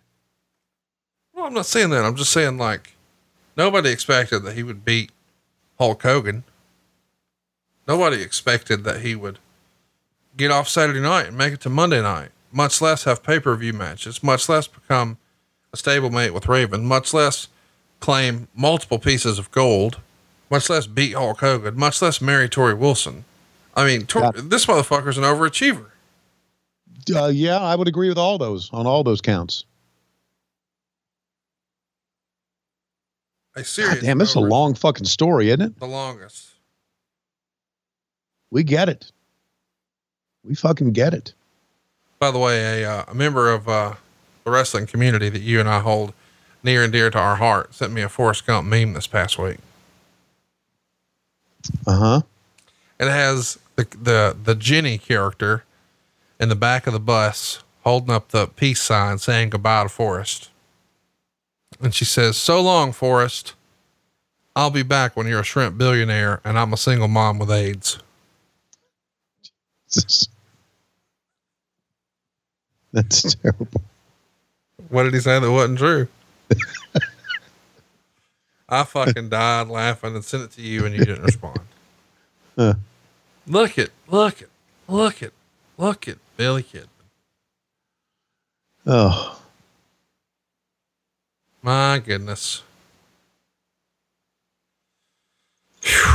Lord have mercy. There's hope for all of us. We got to get our shit together. If you want to have hair like Charles Robinson. hey, um, what is it with uh, wrestlers wetting their hair before they go out? It is a major, major pet peeve of uh, Jim Ross. I think the wrestlers uh, want to look like rock stars. And rock stars have wet hair, is what you're saying? Oh yeah, shaggy, long, wet hair. I'm sure you're going to say that's well documented. That's well documented. Am I just feeding you lines now? This is not an IFB. No, really, I, I, they they want to have, they want to look like rock stars, and they feel that rock stars have that long, wet hair, stringy hair. You know, this is not the big hair '80s. This was like 2000. Right. So there you go. And of course, vampires have long, stringy, wet hair too. Apparently, Okay. That's that's my feeling. I mean, why do they also oil themselves up? Why do they also put this stuff on them that makes their this? I don't know what you call it. What's that stuff they put on them? I don't know. Self tan. Yeah, not self tan, but they they put this stuff they put this stuff on them before they go out, and it smells real hot. Oh yeah. But I don't And think they do, I don't think they do that anymore, do they? Oh yeah, they do it. Oh, I didn't. Absolutely. Yeah, they put it on and and they and it makes them. I don't know. I guess it makes them tanner, redder, Makes the veins pop a little more. whatever. Okay. Yeah. So they just it's all about you know the look, I guess. I think it's called hot stuff. Hot stuff. I think you're right. I think it is called hot stuff. I mean, I'm being serious. I think it's called hot stuff. Yeah, I do. I, I, I think you're right. As a matter of fact, I'm gonna Google hot stuff. Well, you're gonna find hot stuff Eddie Gilbert, motherfucker.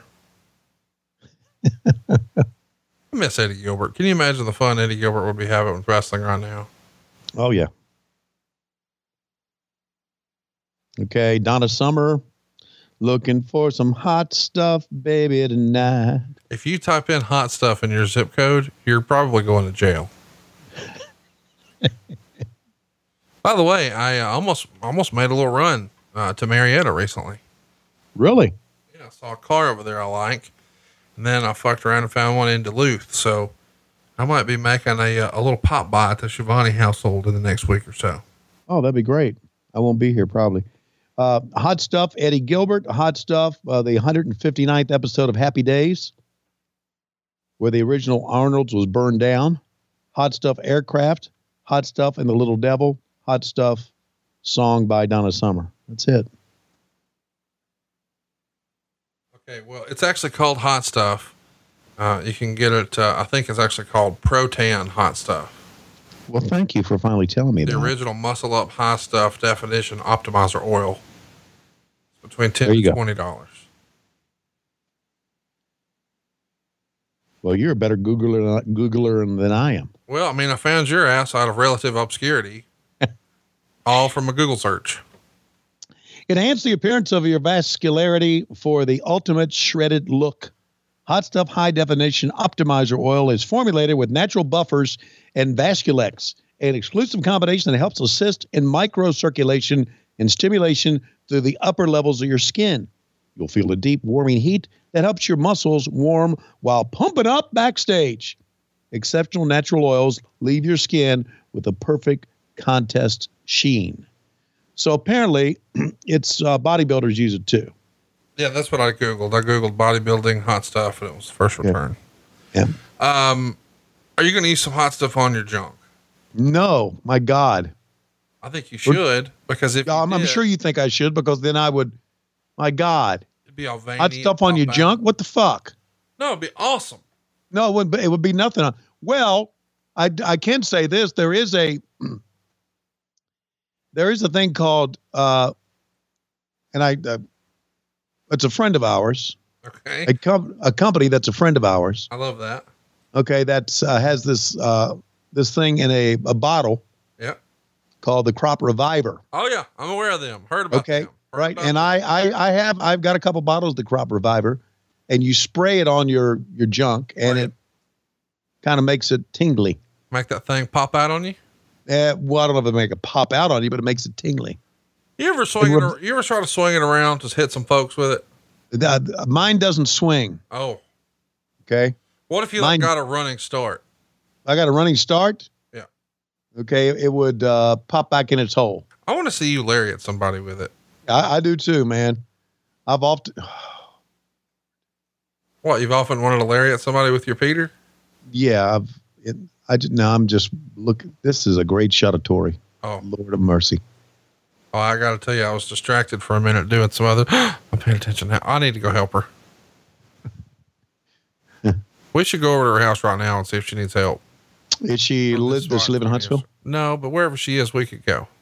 Where do you think she lives now? California. I'm sure she. All the pretty women live in California. Well, I've got enough freaking flyer miles. Yeah, I can't get you to come to Huntsville. You think you're going over there? I was in Huntsville. By the way, she was. Our last podcast we did from the con- Yeah, she lives in L.A. I was right. She's from Boise, Idaho. If a girl, by the way, if a woman like Torrie Wilson is in Boise, Idaho, she's just looking for directions. Am I wrong? No, you're no, you're exactly right. Oh shit. Stacy Keibler, you want to guess where she lives? Uh, Los Angeles. Atlanta, Georgia. what the fuck are you doing? Get your uh. shit together, Tony Schiavone. Fuck the six man belt. We need Stacy Keibler in your life. Where, but she's married to some sort of power broker. That doesn't matter. You can be friends. You're very non threatening. Boy, am I ever. but then there's the crop reviver. We don't have an ad for them this week. Oh, I'm sorry.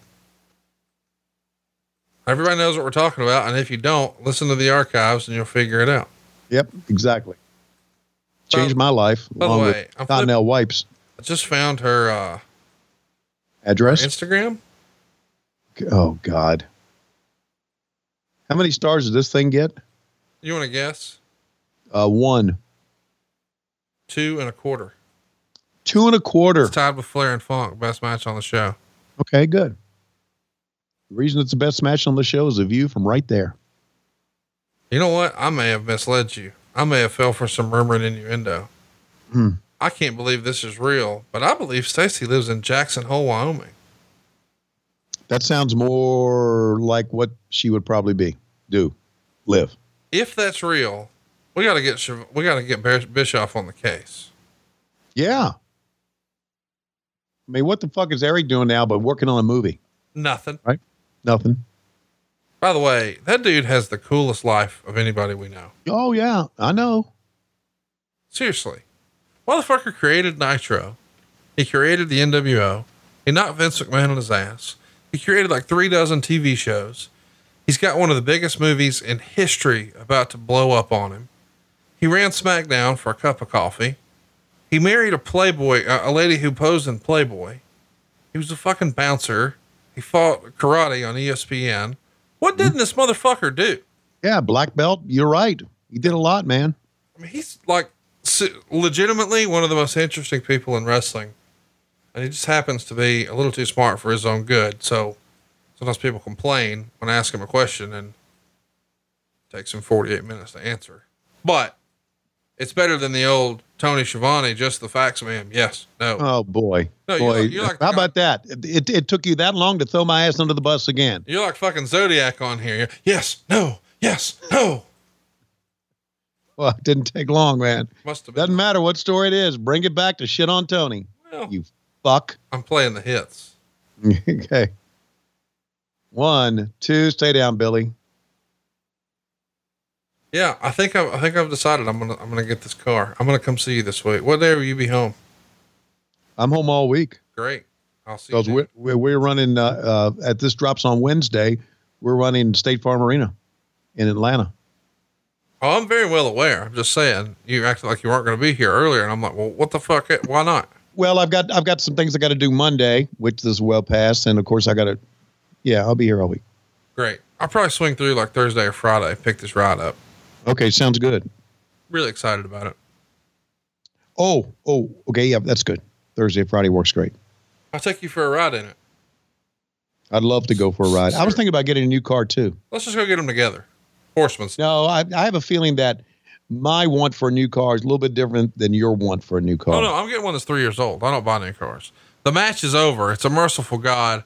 All is right with the world. Torrie Wilson is living with Billy Kidman. My goodness, man, that top under the top. Call this replay here for us. Okay. Picks him up, trying to put him down for a power bomb. He's got him down.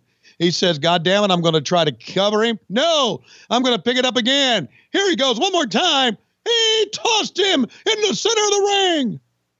Meanwhile, oh, I don't know what you call that, but I think it hurt. Two, three. Billy Kidman saying, I'm sorry that happened, but the quicker I finish this match, the quicker I can see Torrie naked in the back. Swinging reverse DDT off the top is what Meltzer called it. Coming up next, we've got Big Vito and Johnny the Bull, and they're going to be taking on David Flair and Crowbar for the tag team titles. And how about this promo from Terry Funk? I'm going to play the audio. That's exactly right, Gene. You know, Flair, you've messed around hundreds of people in this business before, and you're not going to mess around anymore. Not after this death match. You've got to remember my father was king of the death matches. I promise you tonight, I am going to kick your ass, and this boy's going to be with me right here. Whoa, whoa, where are you going? Don't touch me! Ever! Oakland, and bring him to me right now. Yes, sir, Mr. Vicious. How about uh, Sid Vicious? Pop? Oh my God, it's David Flair. Daffney Crowbar are for the Yeah. Sicilian Yeah. stretcher match. Somebody to put him on that Here's the gurney. leading up to the World Tag Team title. You love Daffney. Tell the truth. Oh, I did. Love Daffney a lot. Have a lot of time for. her. I uh, look at all. How about Dustin Rhodes in the back there? This was uh, was this this was pre Goldust, right? No, it's way after Goldust. It is way after Goldust. Way after. See, I, I, my, my gold, my gold dust history is, I, I'm, I'm not good on gold dust history. When did gold dust first start? 1995 really popped off and uh, was a hot character very quickly. And then in 1998, things started to get very, very strange. By 1999, I think he was uh, winding up and heading over for you guys. Wow.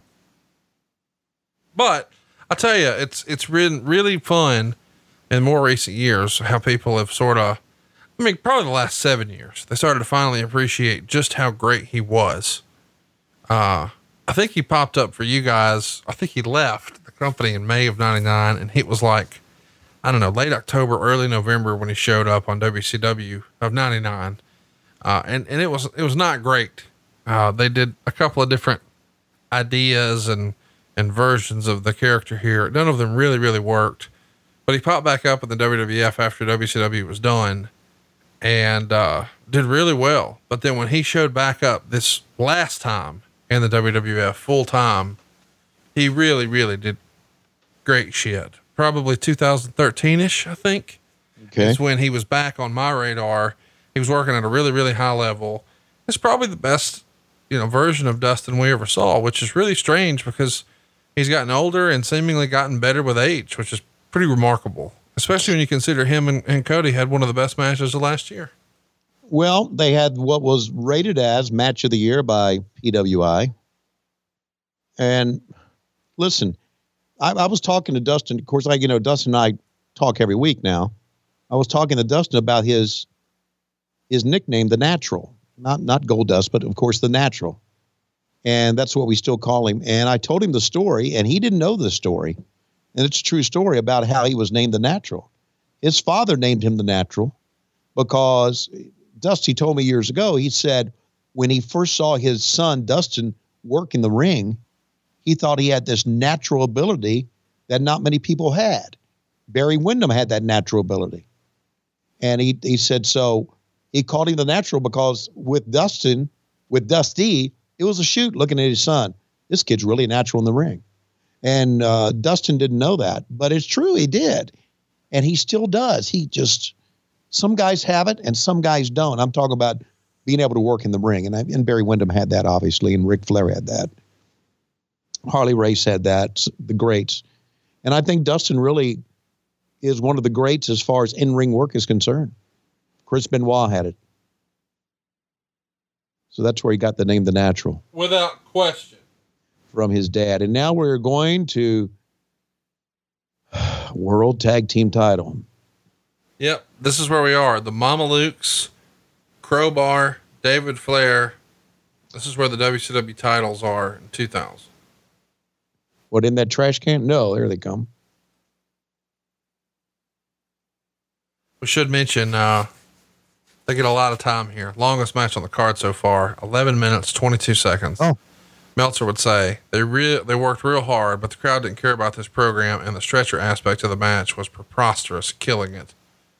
Uh, Crowbar did a nice plancha uh, off the top onto a stretcher. Daffney did a hurricanrana, and her blue wig flew off in the process.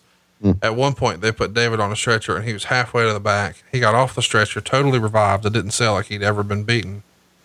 Vito powerbomb Crowbar through a table. Johnny did a twisting leg drop off the top. Finally, they taped David to the stretcher, and they had to sell that David couldn't get off, even with this athletic tape that wasn't holding. Then the bell rang for no reason. Johnny hit Crowbar with a pipe. Vito splashed Crowbar off the top rope through a table, and he got carried off on a stretcher with that ridiculous tape, although at least he'd taken a beating. The funny thing is, the stretchers had restrainers that they could have locked the guys in with that would have looked better than the silly athletic tape. Then they put Daffney in a wheelchair and taped her up. Her being taped was the silliest of the three, as the tape didn't hold, but she still had to sell it. It's like taping the throw switch in Halloween Havoc. Recently, a uh, a, uh, a a GIF popped up of Lex Luger and Sting brawling around backstage at a WCW show, and someone Uh-huh. tried to attack Sting and essentially threw a bag of potato chips or a plate or bowl of potato chips, and potato chips flew at Sting's stomach, and he sold it. so we finally found Sting's kryptonite. And I guess anybody with ads kryptonite, don't throw Lay's potato chips because those Lay's original will fuck them up. or maybe they're like Judy and I had gluten and he's he's not tolerant of gluten. oh, that's a pretty good spot.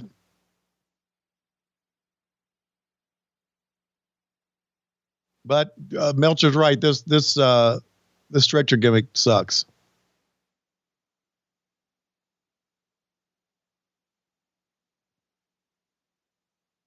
I always thought though that Johnny the Bull had a pretty good look. Oh, for sure, dude. Yeah, A top he- guy look.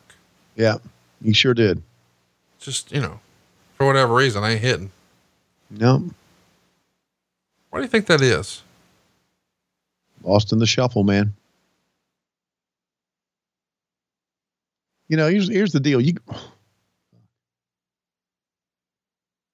got to learn how to do a promo, buddy. Hello, sweetheart. Hello. No, I was talking to Daffney. Nice to see you. Hello, darling. It's been wow, wow, It's been a long time. Hey, you know, we could do a take on uh on Merle Haggard's song Big City. Next week I call it Big Titty. Is that what you want to do? Big titty, turn me loose and set me free. You think Big Titty could turn you loose? I don't think you would turn Big Titty loose. That's the issue. If anybody knows Tony Schiavone, he, they know he ain't turning no Big Titty loose. He holds the Big Titty near and dear. I'm tired of this dirty old panties. What? Just coming up with different words for big city. Okay. Got along with Big Vito awfully well. I don't think he's a big fan of ours. Really? He's not? I think he probably hates our show. Really? What did we say to offend him? He's just friends with Vince Russo. And I think whenever our people tag Vince Russo in ugly shit, Russo or Vito's not a fan, maybe. I don't know. Uh, But, you know, I'm a fan. He, he ripped my sign up when I was a kid and Mhm. slapped me in the face with it and spit on me. It was great stuff. well, Vince Russo and I are, are still good friends. Uh, When was the last so, time you talked to him? Uh, hang on. We texted back and forth uh, on New Year's Day. Okay. Well, Yeah. there you go. He got a new number. I don't have the new number. He fade me. And I know his son Will very well, who's a good kid. Oh, absolutely. He's a great guy. And so, yeah, Vince and I, uh, I think he's New been Year's- to the house. So I don't, I, you know, I know there's a lot of people that don't like you and me, and I Well, get that. mo- mostly you, for honest. well, whatever. Uh, No, I'm kidding. I'm the one with the heat. I get it. yeah, well, well deserved. Wait, wait, wait, wait. Why, why, why, why, why, why, would you, why, why would you, why, why, why, would, why, why would you, why would you say that? Oh, I was talking about the mace in the face of Oh.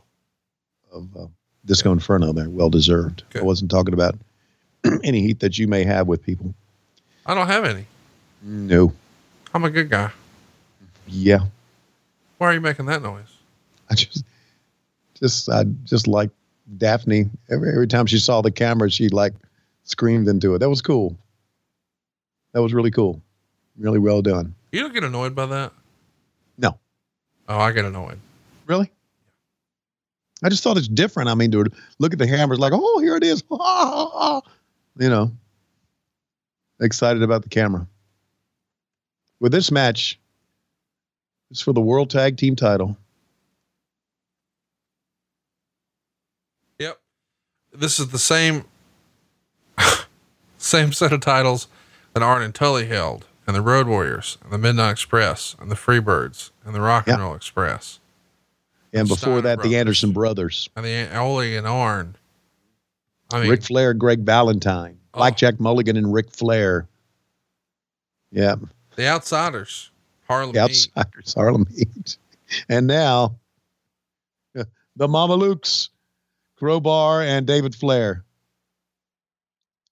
Well, it's got to be a pretty good spot, one would think. Serious business. This is the same, you know, set of tag titles. Mm-hmm. It's pretty remarkable when you think about it.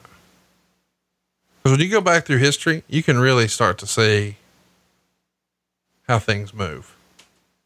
Yeah. Like in 83, you had Jack and Jerry Briscoe. You Mm, had absolutely. Ricky Steamboat and Jay Youngblood. Right. That's when I first started. In 84, you had, you know, like Manny Fernandez and Dusty Rhodes. Mhm. In 85, you had the Russians and the Rock and Rolls. In 86, you had the Midnight Express. In 87, you had Arn and Tully. And 88, you had the Road Warriors.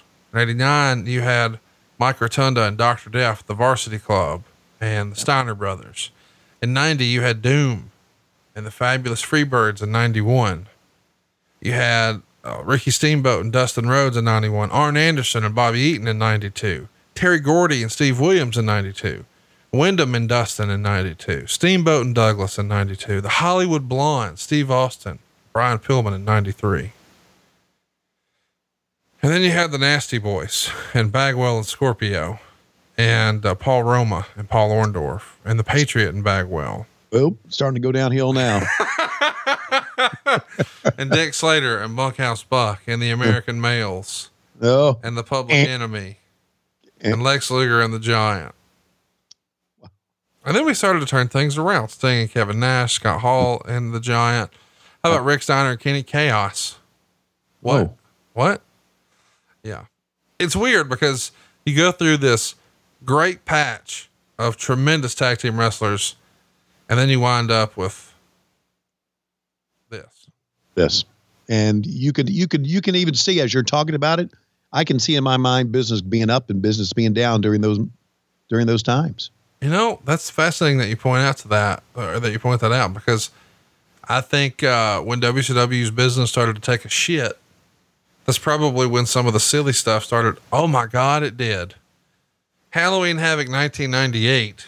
So just a couple of months prior to the finger poke of doom, where you guys beat Goldberg a couple of weeks before, it was Uh-huh. Rick Steiner and Kenny Kaos, there you go and then and then here comes the slide. how about that I think you could track WCW's history through the tag titles. How about that? i that you really you really there's something to be said for that hey as you're talking about all this it was very interesting but we did see a great move by johnny the bull hopping up on that top and coming off of that leg drop that was very very well done man but now it's broken down to be The leg drop to the floor he did broke his asshole. Wow. I don't, I mean, as a rule of thumb, don't climb real high to the top of things and then try to land directly on your tailbone. right Unless you want a broken asshole. don't want a broken asshole I mean, unless you're Whitney Wright, and then you probably want that and some bruises on your arm. It's, I can't speak for her, but I don't want one. I got to get you hooked up with her. Just for like coffee or something. Yeah, that that wouldn't work. Why? God, uh, God bless her. I I, I love her, uh, but that wouldn't work Why not? because I wouldn't go home. What do you mean you wouldn't go home?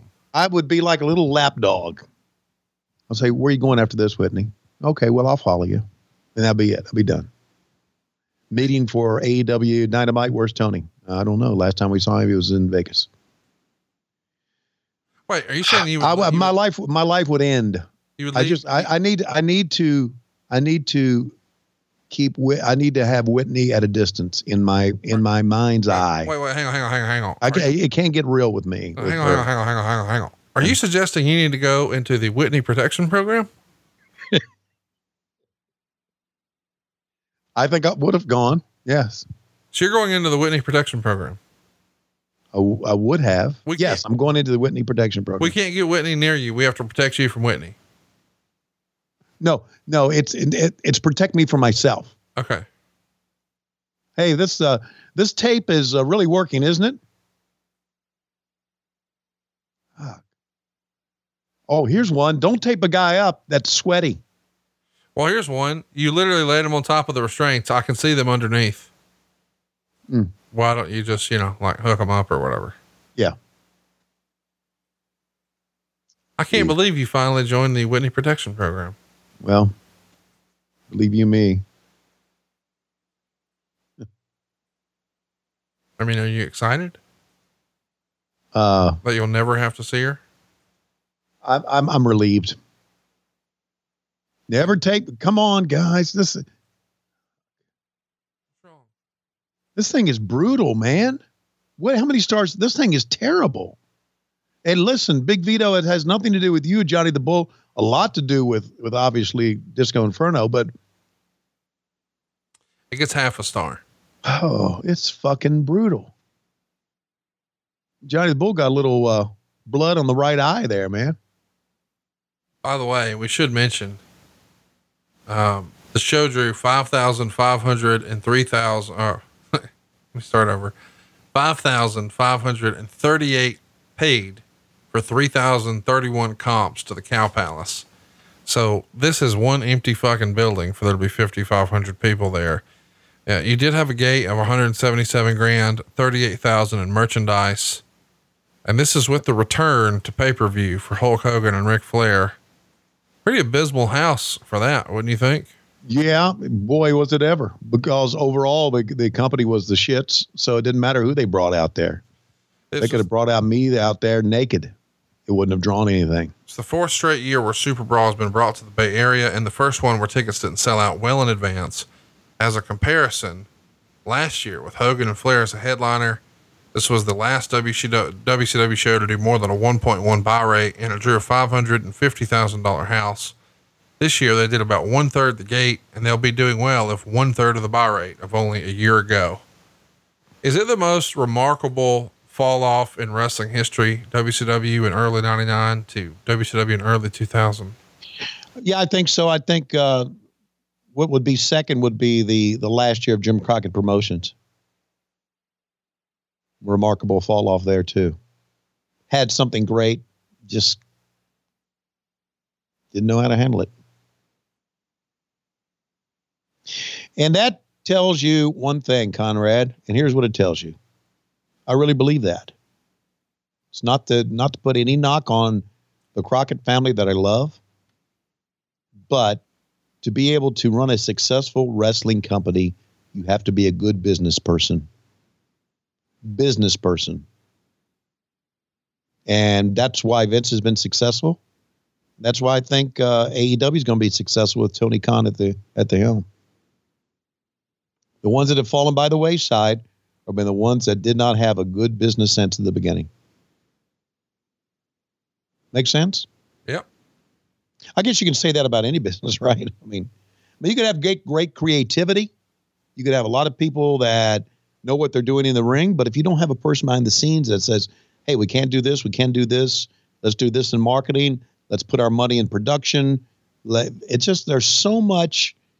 There is so much about pro wrestling that fans never see. That's so important. Well, here comes the cat. Love him. By the way, Meltzer would say the general reaction to the show is this was the quietest wrestling crowd anyone could remember at the Cow Palace until the arrival of James Brown late in the show. And yes, without being advertised or promoted, WCW actually paid a considerable sum to James Brown to put him on pay per view and not tell anybody it was actually going to happen. So they spent a lot of money to get no return here. Well, of course, now again, it's the surprise, the shock factor, right? A good businessman would have said, wait a second. We're bringing in James Brown for all this money and we're not getting anything out of it to promote the event, to get people in the seats. So there you go. We're talking about the same thing. I feel good. Na na na na na na na. Know that I should. Na na na na na na. Living in America. That's the only two James Brown songs I know. All right. But he was a cool motherfucker. Was he? Oh yeah, he was a cool motherfucker. Matter of fact, he was on he was on ice for like three months before they put him in the ground. Well, you know that story, don't you? Yeah. I left him out. Left him out. That's really being cool, motherfucker.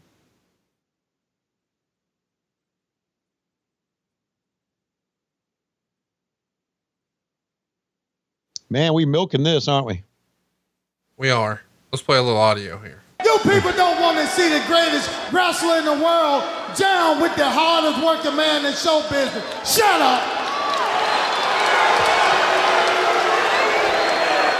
Lady, don't get your fat ass up again, okay? You people come here. You people come here and expect to see the cat make a fool out of myself. Too late. Hey now. It's not working. You people go see James Brown tonight. You people go see the cat tonight. Get in this ring and turn it out. Lady, I told you, don't look at me like that. I know what you need.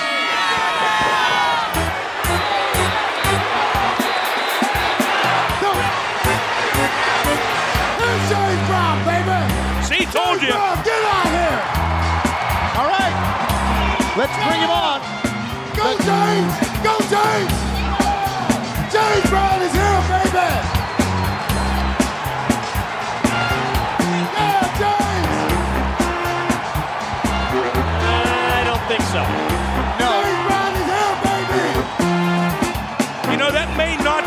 Have to admit.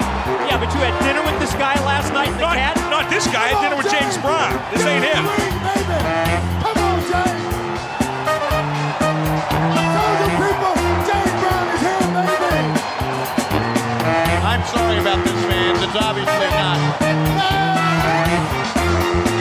Are you sure it's not him? Of course, I'm sure it's not him. Open your eyes. I gotta admit, I'm disappointed, confounded, flustered. Go James! Go James!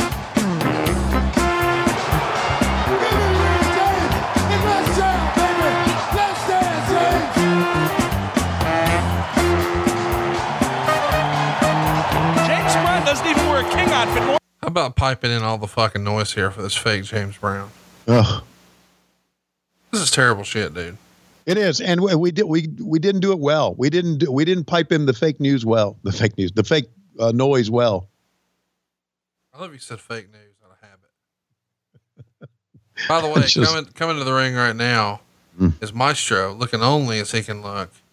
And he's going to demand that moving forward, he only li- listens to Beethoven. Of course, we know how that's going to go over. Mm-hmm. This is uh kind of a shame. You like classical music, Conrad? Oh, I listen to it all the time. Really gets the creative juices flowing. It does. Mozart for the brain. I'm sure you were thinking of it when you came up with some of those uh, storylines that we've seen on Wednesday night.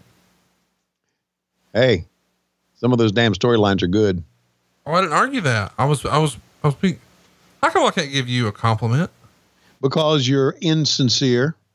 In what way? No, no, I'm sorry. I'm, I'm- let me rephrase that. You're an insincere motherfucker. Now I got it right. I think that's a lie. You a lie? Is that what you're saying to me? I am saying you a lie. I. That kind of caught on a little bit, didn't it? It did catch on a little bit. All right, here we go. He's sliding out of his jacket. He's getting ready to dance. Let's play the audio. Well, big surprise, huh? Don't you ever disrespect James like that again. Not the Godfather of Soul. Says who? Says me. What?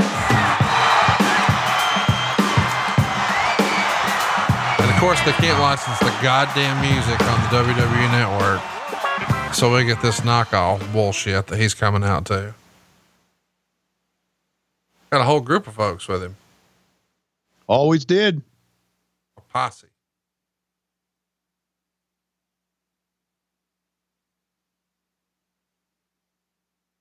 I feel like you're a low key James Brown fan. Oh, he was a cool motherfucker, man. Really cool. I mean, they didn't stick him in the ground for three days, three months. That's pretty cool.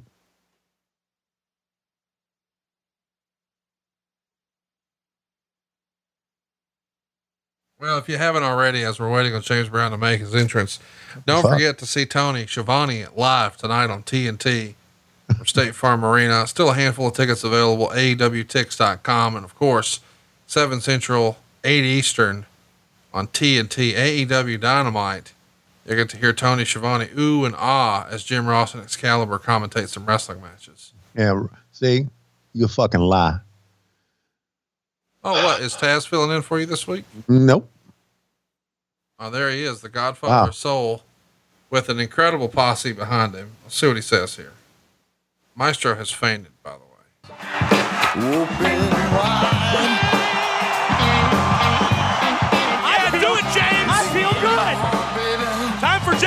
to get funky like a. I better not say that. It got me in trouble once. Unmistakable.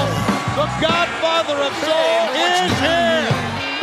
And he's looking better than ever. I want to see him do a split. The cat and the Godfather together again. It's tremendous.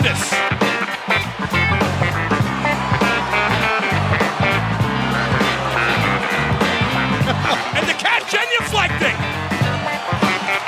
Worshipping at the altar of the Godfather of Soul. Mike, today this is tremendous.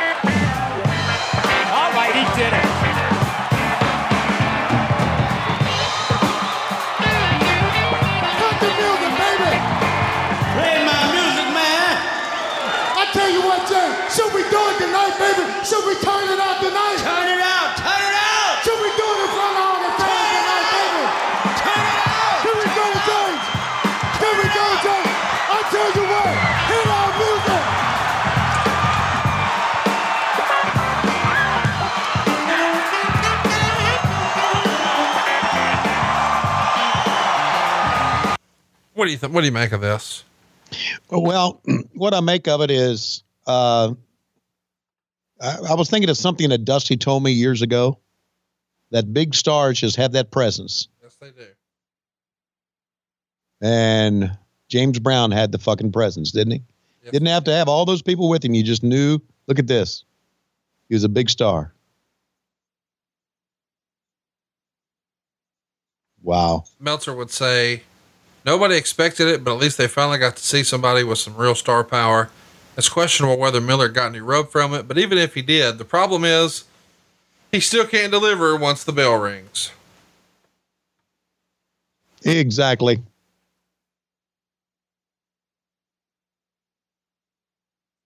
Well, you know what?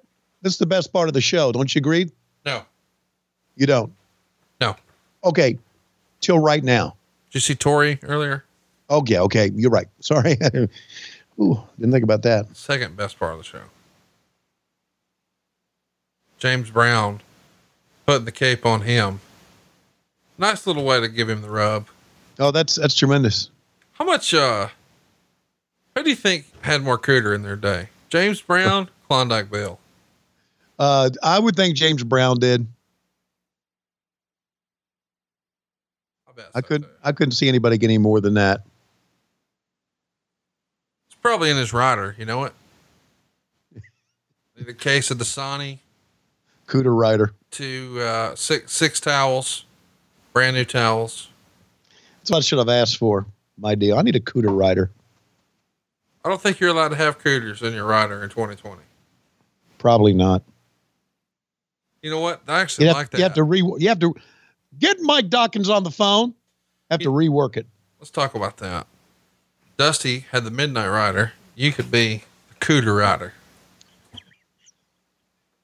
what do you think? with the mask and everything. What do you think? Big C on the front of it, Cooter. Or, yeah, I have to be a big C. I like it. Mm-hmm. Have a mask that just ha- is black, just opens up down the middle, kind of a seam. Hmm. Scott Hall knows what's in the room, or was he in Sid Vicious' room? Oh, he's in Sid's room. Let's see what he says here. He's in timeout. Doesn't play well with others. You know, I, when I broke into wrestling, it wasn't a popularity contest. You didn't have to get along with the other bizoys or get along with the bookers if you could go. And I think everybody knows Scott Hall can go, and Jeff Jarrett and Sid Vicious are going to find out I can go. And when I take that belt tonight, I'm going to put it, Gene, I'm going to put it where? Down here. Oh, please. See you, Gene. I like Scott Hall's hole down here. Yeah, he, it's Scott Hall, one of the coolest motherfuckers ever to be on a wrestling show. I mean, so what, what do you think? I've got to run to keep from hiding. I'm bound to keep on riding. Mm-hmm. I've got one more silver hair cooter, but I'm not going to let her catch me. No, not going to let him catch the cooter rider. Rider. I don't own the clothes I'm wearing. The rail goes on forever. This may be what we're doing next week. I- I'm, I'm really excited about this. I am too. Look, cooter rider here on the show. Mm-hmm. It's going to be a T-shirt. It's going to sell big time. All right, what type of story are we getting into here? Oh, Flair and Funk. Okay, good.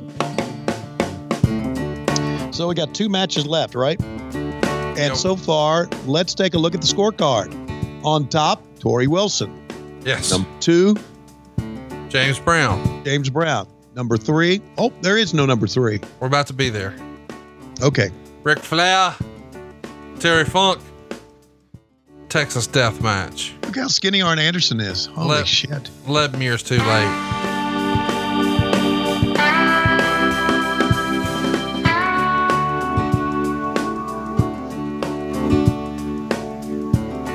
Pretty fired up about this.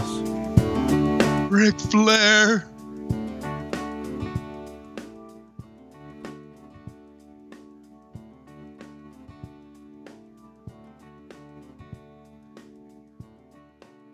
How Wow. fired up is Ric Flair in these old videos? Oh, yeah, he is. He must have just found out, but you're the cooter rider. He's not the cooter rider. I'm the cooter rider. Let's let's uh, let's listen to Flair's promo here. and the Nature Boy Ric Flair. They've seen it. You've lived it, Nature Boy. And tonight, the two of you collide in a death match. I have lived it, I have bled it, I have sweat it, but most importantly of all, mean, woo, Gene, I have survived it. And it's not going to change. Not tonight in San Francisco. The Cow Palace. I own Frisco. I own Terry Funk. I am Ric Flair, the greatest woo, wrestler of all time. I don't like Texas death matches. I don't like any of that dirty stuff. But you know what? I got a nickname and it goes like this. The dirtiest player in the game.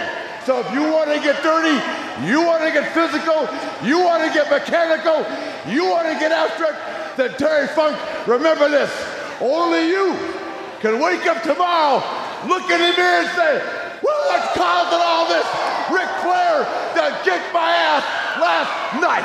How about that, Mean Gene? How about that? I thank you, Nature Boy Ric Flair. This would be a barn burner. And we're going to be going out there in More than a barn burner. Texas Death. Two men walk in, Funk. One man walks out and says he is the man. Woo! And it'll be the Nature Boy. I got to tell you, I love when Flair gets excited like that. But the thing that always makes me laugh is whenever anybody says, "Remember this." Only you. I always want to cut them off and say, "Can prevent forest fires." Seriously, he's in the middle of this great promo, but I heard that four combinations of words. Remember this: only you can prevent forest fires. Shout out to Smokey. Yes, Smokey has lasted, has stood the test of time, hasn't he? Smokey man. He's man. He's the man. He's been, oh, Smokey's been doing his thing since 1944. Okay, let, let, let me let me get this straight. In this show, by God, I look I look handsome here. Dude, you could have been the real cooter rider right here. Speaking of bears, goddamn, there's Smokey himself. Item is no longer available, by the way. Please buy this fucking shit pay per view. We'll send you this terrible bear.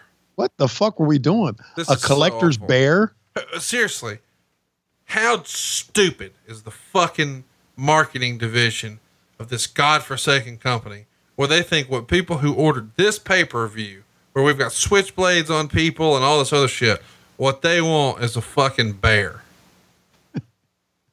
Here's what you should have did: order this pay per view, and we'll send you Klondike Bill's personal photo collection. Yeah, we should have just killed ourselves. What we should have done. So how about it? Terry Funk with Dustin Rhodes in tow. Hmm? I like it. A Funk and a Rhodes against a Flair. These are good Yep. odds. You're not kidding. I, I'm I'm I'm digging it too. So maybe we'll have something good here. But let me ask you this: as I was going to say before we saw the fucking bear, we've got Terry Funk against Ric Flair. Yep. We got Lex Luger against Hulk Hogan, Yep. And Jeff Jarrett, Scott Hall, Sid Vicious in a three-way match, and we got to get that in in 45 minutes. Well, all the matches are, are going to be short. Well, I mean, this one's 15 minutes. The next one's eight, and then your main event's 740. So you've only got 30 minutes of wrestling, and you got 45 minutes to do it. It's possible. Okay, well, You got to appreciate this is the Vince Russo era, so you're getting like, you know, 11 matches on pay per view plus dance offs, you're getting stories and all kinds of shit. repackages. By the way, I hate that Vince Russo hates you so much. He does not hate me. Vince Russo and I are good friends. No, let me he- say, he let me let me, re- let me respond to this by saying, not only are you, you a fucking lie. Oh, well, how dare you drop an F bomb on me? We don't use that type of language on this show. Oh yes, we fucking do. Well, if we don't, we're fucking doing it now. You a Oh. fucking lie. Oh, that's hurtful. Tony, that's so hurtful. I've always been a friend of Vince Russo's. So stop it. Stop you fucking lie. By the way, next week on the show, we're going to cover the second pay per view you watched upon your return to pro wrestling. The first show you watched was the Royal Rumble 2017. The second show you watched went down on March the 5th in Milwaukee, Wisconsin at the Bradley Center. And in the main event, it was Kevin Owens defending his world title against Goldberg. And we're going to watch it here next week on the show. This is the most recent thing I think we've watched. I thought we were doing Ask Tony. Oh yeah, Next I mean week. in two weeks. Yeah. Okay. Ne- so that's in, that's Tony. in two weeks, right? Yeah, March the fourth, we'll be watching Fastlane 2017. March 11th, Living Dangerously 2000. March 18th, Uncensored 2000. March 25th, WrestleMania 14. Uh, April 1st, WrestleMania 6, Hulk Hogan, Ultimate Warrior. April 8th, we're going to do April 8th, 1989 World Championship Wrestling. April 15th, Spring Stampede 2000. April 22nd, the April 24th, 1993 Saturday night. And April 29th, Backlash 2006. On one side, we've got Vincent Kennedy McMahon, the genetic jackhammer, teaming with his son, Shane McMahon. And on the other side, we've got Shawn Michaels teaming with his dad, well, his heavenly father, God. So are those uh, listed on our, our Twitter feed? Yes, they are. You sure? Yes, sir. Well, I know if, uh, if Bruce Pritchard had a list, or if uh, Eric Bischoff had a list, or Jr. had a fucking list, or Arn Anderson had a list, that fucking Dave Silva would put it on there immediately. Me, what the fuck? I've got to go through steps. Got to jump through hoops. No, you don't. Got to do Just to be clear, I tweeted them all from my personal account, and yours was the first show I tweeted about. You were number Okay. one in my hearts and mind. There you go. Um, so yeah, next week is the Ask Tony Anything, and then we go to Fastlane 2017. We've never talked about a lot of these talents Samoa Joe, Sami Zayn, Gallows and Anderson, Enzo, Big Cass, Sasha Banks, Nia Jax, Cesaro, Jinder Mahal, Big Show, Rusev, Lana, Sheamus, Neville, Jack Gallagher, Roman Reigns, Braun Strowman, Bayley, Charlotte Flair, and then, as we said in the main event, Goldberg, Kevin Owens. So, uh, it's a little bit of a weird deal for us. We've never done a show like this. What's ever happened to Jinder Mahal? He's still around, big as a house too. Saw a picture of him the other day at the gym. Son of a bitch, he's bigger than ever. Wow. Big listener Always- to I- the show too. Big fan of the show. Always liked him. I met him. He was a great guy, and I, I I'm I'm beginning to think that he's underused because I don't see him or hear that much about him anymore. I don't know this, but the rumor and innuendo is, you know, they went with him and business didn't get set on fire, so they sour on guys. And it's not necessarily their fault if you give them shit creative, you know? Yeah. Yeah. But in terms of, you know, good dudes, Jinder Mahal, as you can attest, good dude. Yeah. And Jack to the fucking gills. His his muscles have muscles. Yeah. Well, there you go. They can probably cycle him through again, come up with something. Don't see much of him or the Singh brothers at all anymore. Meanwhile, look at that. We haven't seen that. Flair goes into the ropes, back body drop lands on his side. And he's going to punch him. Boom, boom, boom, boom. Right jabs and a long roundhouse left. Down he goes. We did get a lot of questions when I posted the uh, list of shows because last year I had I had sort of teased that this year in WrestleMania season I was going to make you watch WrestleMania 24, which was Ric Flair's retirement show against Shawn Michaels. Uh, and I got a little bit of criticism, but I decided to just wait on that because you've been so negative about Pop Pop in the last 10 months. I've not been neg- I've not, not been negative about Pop Pop. Yes, you have. I give him shit. Okay. I've always given him shit. Every time he sees me, he says, "Stop talking about me on the podcast, something, and let me ramp it up a little bit." I've not been negative about him. Can you imagine how hurt Ric Flair would be if everybody quit talking about him?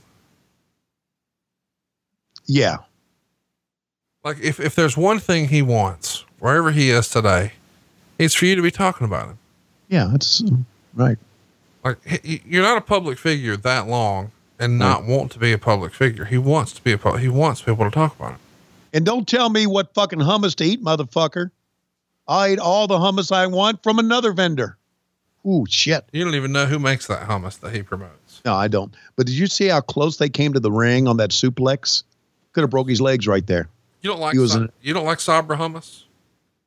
Uh, I've eaten it. It's it's okay. It's not my favorite. Man, I thought for sure you'd be all about that roasted garlic. I, I like roasted red pepper hummus, and I like uh, the the kind you buy at Sprouts. You like So- basil pesto? I bet, I I- bet Silva likes jalapeno. Yeah, I'd eat basil pesto. Absolutely. There's not there's I, I there's there's no hummus. I, I like I like all hummus. All hummus. It's the greatest greatest food in the world. Oh, and I tell you, Silva's mad at me. Yeah, who gives a fuck? Okay, cool. No, I mean, I mean, I, I want to hear the story, but who gives a fuck if he's mad? Well, so I was telling Silva because you know Silva doesn't sleep. He he's even told me that he he sleeps better sitting up. So I'm like, dude, you have sleep apnea. You're going Right. to sleep study. Yeah, you're on you're on uh, the squad's insurance. Go get, go get some sleep study done and get you a CPAP machine. You'll sleep better at night. Right. And um, spent some time with Jim Ross, and Jim has it down pat, man. Jim even uses a CPAP when he's on a plane, and so he can get real good sleep on those long international flights. And I'm like, man, this motherfucker's got it figured out. Yep. So I was telling Silva all about this. And then I was like, do you wake up a bunch during the night? And he's like, yeah. And so then I explained that, it's probably because you stop breathing and your body wakes you up so you don't die.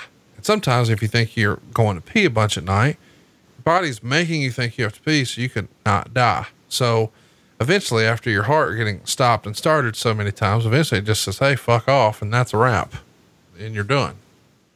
And he's like, okay, I'll think about it. And I'm like, listen, it's not a big deal. Uh, when you die, I'll, I'll do, I'll be a stand in for your kids. I've done a great job already. And I listed, you know, references of all the children that I'll take care of. And, uh, he said, what the fuck? And I said, no, no, no. I'm not saying that to be ugly. Just because I didn't shoot the load doesn't mean that I can't carry it. You're such a great, you're such a great friend. And then I said, all loads matter.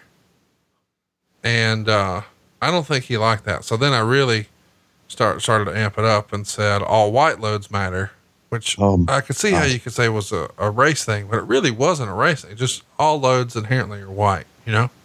Right, right, exactly. So I'm just Yeah, what I think. Even brown children come from white loads. I, I think. I mean, yeah, I've never seen it.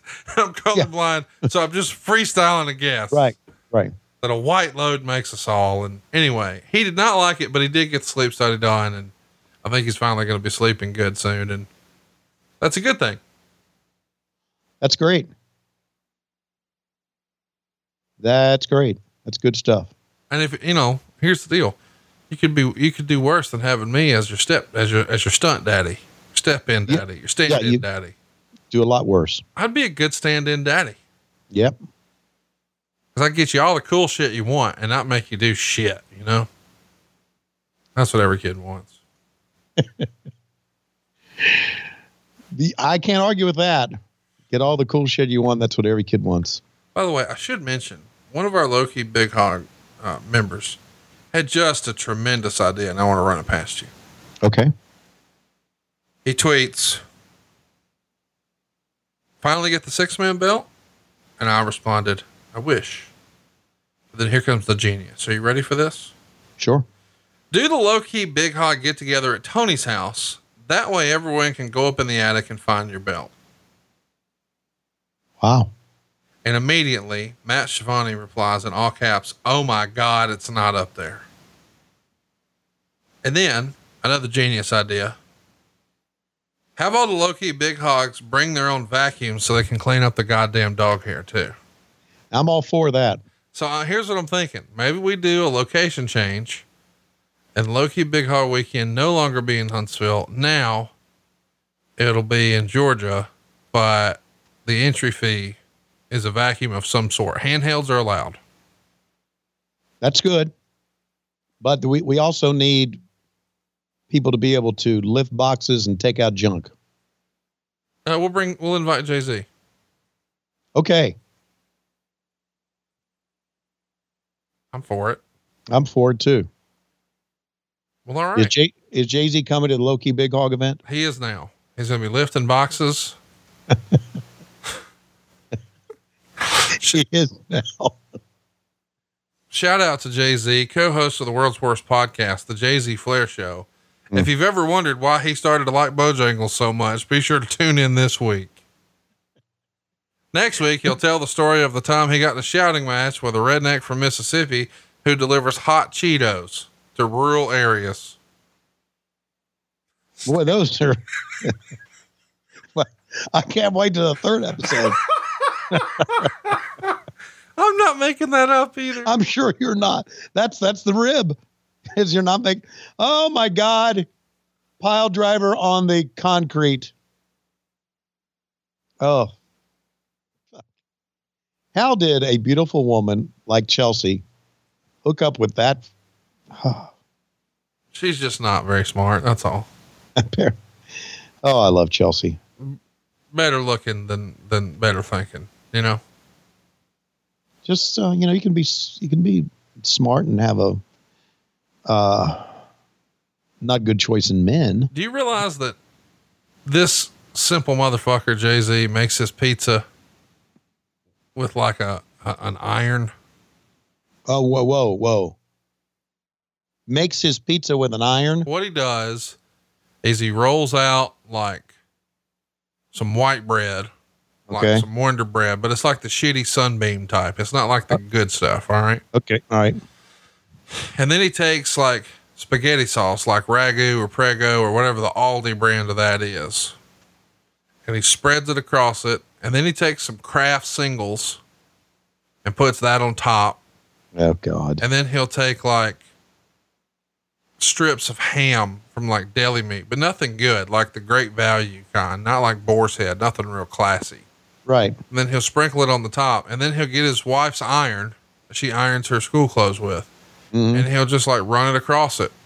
And what he'll do is he'll like spin the pizza underneath and he'll hold the iron in like a stationary way.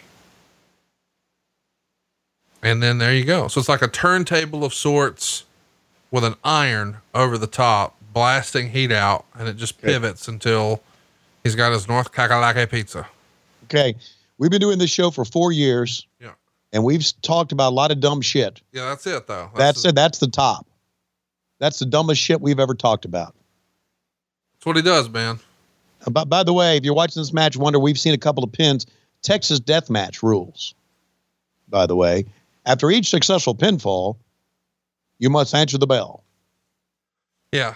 So Meltzer would say they ended up doing the falls don't count, and after the fall, the loser has a 10 count to answer the bell. Of course, that sort of ruined the drama with the finish because Flair and Funk were wrestling with the idea that both the winner and loser had to answer the bell since Flair teased being unable to answer the bell on the final fall. It's been so many years since this match was done and the stipulations were put over so poorly on television that the fans just didn't understand it. Rule 1A of wrestling booking is that if you have a stipulation match and the participants and the announcers don't get the steps over to the fans strongly, then the fans won't care. Well, looks like a shitty job by the announcers. As usual.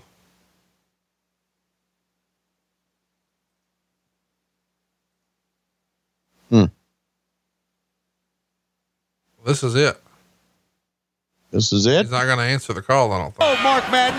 Mike Tenay on that table. I think Terry Funk with the pin here and a 10 count could have won this thing.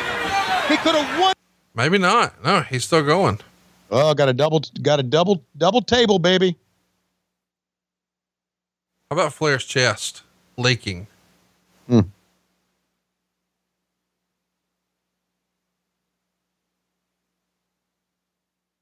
How many tanning beds do you think Ric Flair laid in his life? Wow. Now you don't have to, you know, you just get it sprayed on. Think I should get a spray on tan? Yes. what I'd like to do is I'd like to go with you, or I'd send Silva. I'm busy. And uh, we would film it and put it on Patreon. How about me getting Botox and a spray tan? Yes, I'm for it. And while we're at it, why don't you tailor your clothes and iron them? what? What the fuck are you trying to say? My clothes are not ironed? Or tailored. Like your jacket's too long. It shouldn't be past your pinky on TV. You should trim your pinky nails. You're not trying to sell bumps like you're got. Uh, hey, listen, I, I, I go to a manicurist now. Oh, cool. So well, there. Well, see what she can do with your fucking hair while you're there. A little bit of product to make that shit stay in place at least while you're on TV.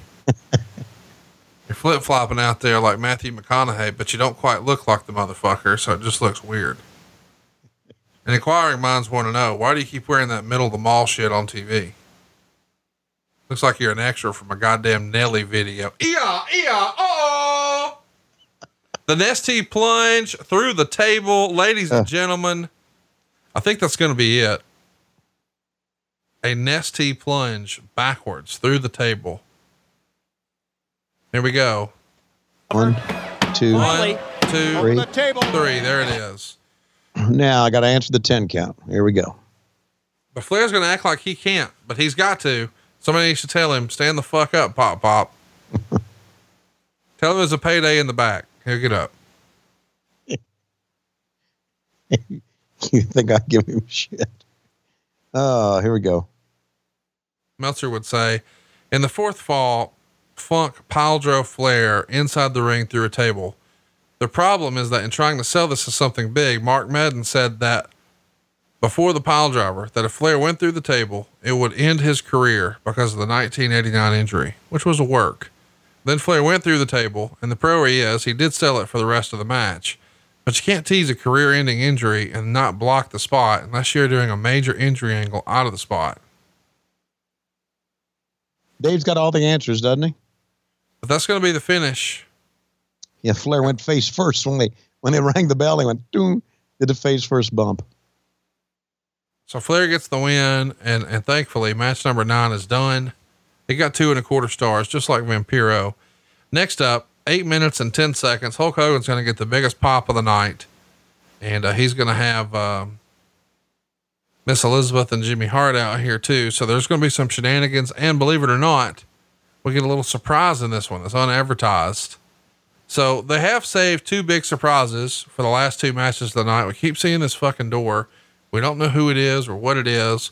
We know we've got a three way main event, but who could be behind the door? We'll find out in our main event. Well, there you go. And and it's like, why not have a surprise, right? Why not build up the anticipation, build up the myst- the mystery, the mystique? Why not? Speaking well, you know something, Mean Gene, or whatever he says, Well, no, go ahead. I'll let you take it from Yeah. here. and start talking now. Well, you know something, me, Gene. Here's the deal. This company is going down like the fucking Titanic, but that's okay because I'm still getting a big paycheck. And you know what else, Mean Gene? There's going to be a movie about me. Chris Hemsworth is going to be playing me. He played Thor. That's exactly right. You know what, Mean Gene? He also played this real stupid guy on the Ghostbusters movie with all the females. That was a shitty movie, and everyone said we'll never have another Ghostbusters movie. But as you know, Mean Gene, they're coming up with another Ghostbusters movie. They're throwing the females out, and they're going to make it finding the old Ghostbusters car in a barn somewhere. And here comes Slimer, and he comes back. Speaking of Slimer, how much slime can you think that one wrestling promotion can have on it? We have plenty of slime, Mean Gene. That's exactly right. And what you going to do? What do you mean? What you going to do? That's your old line. What you going to do when the slime of the Ghostbusters gets on Chris Hemsworth and gets on Eric Bischoff and comes up with this great movie? You know, the director of the movie was the director of Joker, was one of the greatest movies of the year. Yes, I know, I saw it. Speaking of Jokers, how many Jokers are in this company? How many Jokers are running around? What you gonna do when the Joker's all over you? Can you believe oh. that they're still doing this? Michael, Michael Buffer Michael shit. Buffer, all this money.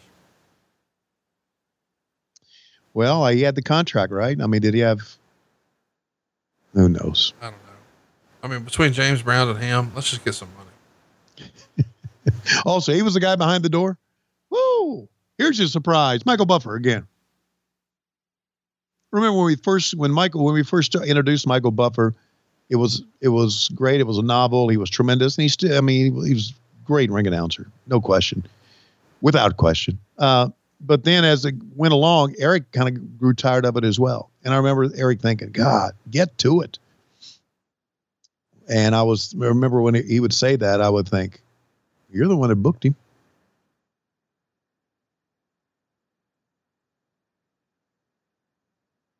Here we go. Lex Luger coming to the ring. Is it just me or does it look like Miss Elizabeth has some plus twos there? Yeah, she's uh she's all out there. I mean, those those look enhanced from when I was a Ute. Those look a little bit different than the Miss Elizabeth that came out first with the Macho Man Randy Savage. Yes. You're right. How about the Sting and the bat? Hmm. Sting chair and the bat. It's got a little sticker on it with a scorpion. Really wish they wouldn't have done that. And I think this is the gear that we would see Lex Luger years later uh, sell on the TV show Hardcore Pawn. How about this look? Liz taking him down. Uh, he's still, man. Top five best bodies in the history of wrestling? No, without question. Maybe top three. Kerry, I mean, the Texas Tornadoes up there. Who else you got? God, I know you would spring it on me and I would have to think about it. Um, Excalibur. There we go. I would agree. I mean, here's the thing. I think a lot of fans haven't seen underneath that suit, but you and I have. The dude, it's a little bit like the farmer on The Simpsons. Right. Where you think like, man, he might be cock diesel. And then one day he took down his overalls and you're like, holy shit. Mm. That's Excalibur in real life. That's right. Ripped, twizzled. I don't, I don't know. Uh, hit me with some. I mean, obviously the Texas Tornadoes won and Luger is one. Goldberg was ripped. Oh, fuck off. Ultimate Warrior. Ultimate, uh, Ultimate Warrior. There you go. That would be it. Hit me with some Goldberg. And Hogan. No. I, I, I don't think Hogan was ever in best physiques in wrestling. You think so, really? Yeah, well, I, am just thinking of. I think back in the day, you would have to say uh, Rocky Johnson. Okay. And more modern, I think most people, you know, these days people are going to say, oh, um, Dave Batista. All right. There were times when Triple H could have probably qualified. Sure. as far as just natural shit, you got to think Shelton Benjamin's on the list somewhere. Yeah. You know, as far as imposing, I don't know that I would go with, you know, the definition and all that, but Brock Lesnar's somewhere on there. Oh, what a shitty clothesline or whatever oh, he tried what? to do there. We, we, forgot one of the best ones of all time. Who's that? Ravishing Rick Rude. Oh, yeah. What the fuck? How did we miss that one? I have no idea. Hulk Hogan wrestling in a t-shirt just shouldn't be, brother. Road Warrior Hawks one. Oh man, once upon a time. Mm-hmm. By the way, can you imagine? I mean, think about how big this match would have been once upon a time, or was once upon a time. I set a Nitro record back in 1997, and less than three years later, nah. Yeah. Hey, speaking of, uh, you know, I know you have uh, one of your great podcasts that right here on Westwood One is Arn. Yes, one of the all-time greats. Has Has he ever told you the story of why how he uh, named Lex Luger Eggplant? I would love to hear it. Yeah, well, I will let him tell it because I cannot tell it the way he tells it. He won't tell it. He won't? No, so you tell it. No, I'm not. I'm not going to. I'm not going to uh, betray his confidence. If he if he won't tell it, then he doesn't want it told. You told lots of Arn Anderson stories on here before. Uh, I haven't. Oh, yes, you have.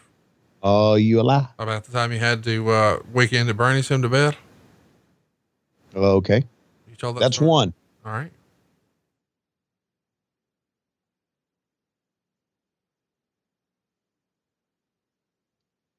But anyway, I, I didn't. He had nicknames for everybody, Arn, and they were priceless. Tell and me, tell me, eggplant. no, I'm not telling you eggplant. All right. Well, I'll ask him on the next episode. Ask him. Say Tony Schiavone said you've got to tell the story about egg. How you named Luger eggplant? Why won't you just tell us, Tony? Because he's better at it than I am. Well, he's better at all of this than you are. he's Arn Anderson. Huh. Arn is just naturally good at shit in wrestling. He doesn't have to try. He didn't have to try, and you a lie. All kind of makes sense. Wait a minute. What, did what am I lying about? That Arn Anderson's good at things? No, just a lie. Sign, where's Benoit? That's been very prevalent here. Well, because he walked out the month before. This is a month after they ever, yeah, they, they all walked out in January of 2000. Yep. You're right. Just think though, what we're watching right now is supposed to be Hulk Hogan, of course, Vince McMahon's meal ticket for the 80s. It's supposed to be Hulk Hogan or Vince McMahon's meal ticket for the 90s, Lex Luger. And we know that didn't exactly go according to plan. Because Vince realized he was an eggplant.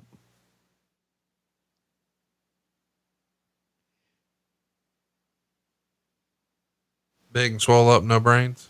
Mm. I don't know if that's, I don't know. So you don't know shit, really. No, I do know shit. Well, bring I up know- some other stories that you can't tell us here on the podcast. No, I can tell you a lot of stories on the podcast. I just well, should. pick one. We're three hours in. You ain't said shit yet. I'm tired of fucking carrying you. I've been carrying Hey, would you would you settle the fuck down? Okay. You got Dave Silva mad at you. You want to get every all your friends mad at you? Is that what you want in your life? Piss off all your friends? That'd be fine. Hey, why don't we why don't we uh, shit on uh, Cassio? I'm fine with it. Fuck him. Okay. By the way, if you want to hear a podcast, And you you shit on Jay Z Flair. Okay. Why why don't we shit on Clint? who the fuck is Clint? There you go. Seriously, the Jay Z Flair show on Twitter. Go follow it. He has 847 followers right now, which is at least twice as many as he has listeners. Uh, I've got to listen to it now. Dude, do you can get it. You can get it nowhere. You get your your your favorite podcasts. Uh, perhaps the uh, the low key OG of this show, though, that for whatever reason does not appear here anymore. Cassio's Cut is also a podcast you should listen to. Uh, he's got it over at cassioscut.com for all of your enjoyment. New episodes are every Tuesday and lunch. So a new one dropped yesterday. You can go catch it right now. Yeah, I'll pass. How come he's never never on our podcast anymore? Doesn't want to be here. I don't know. I think he's big dogged. I think he thinks he's too good for wrestling now or something like that. All right. Well, the hell with him then.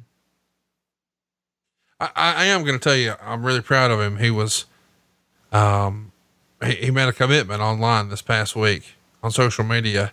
He's married. He? He said, I was born for this. He must have the KFC brand Crocs. Have you seen these? No. Kentucky Fried Chicken now has Crocs with images of fried chicken on them. They even have little drums on the toes, and supposedly they smell just like KFC's fried chicken. You want okay. They smell they they even if you've been walking 10 miles in them, they're going to turn out smelling like KFC. I was told they smell like Crocs.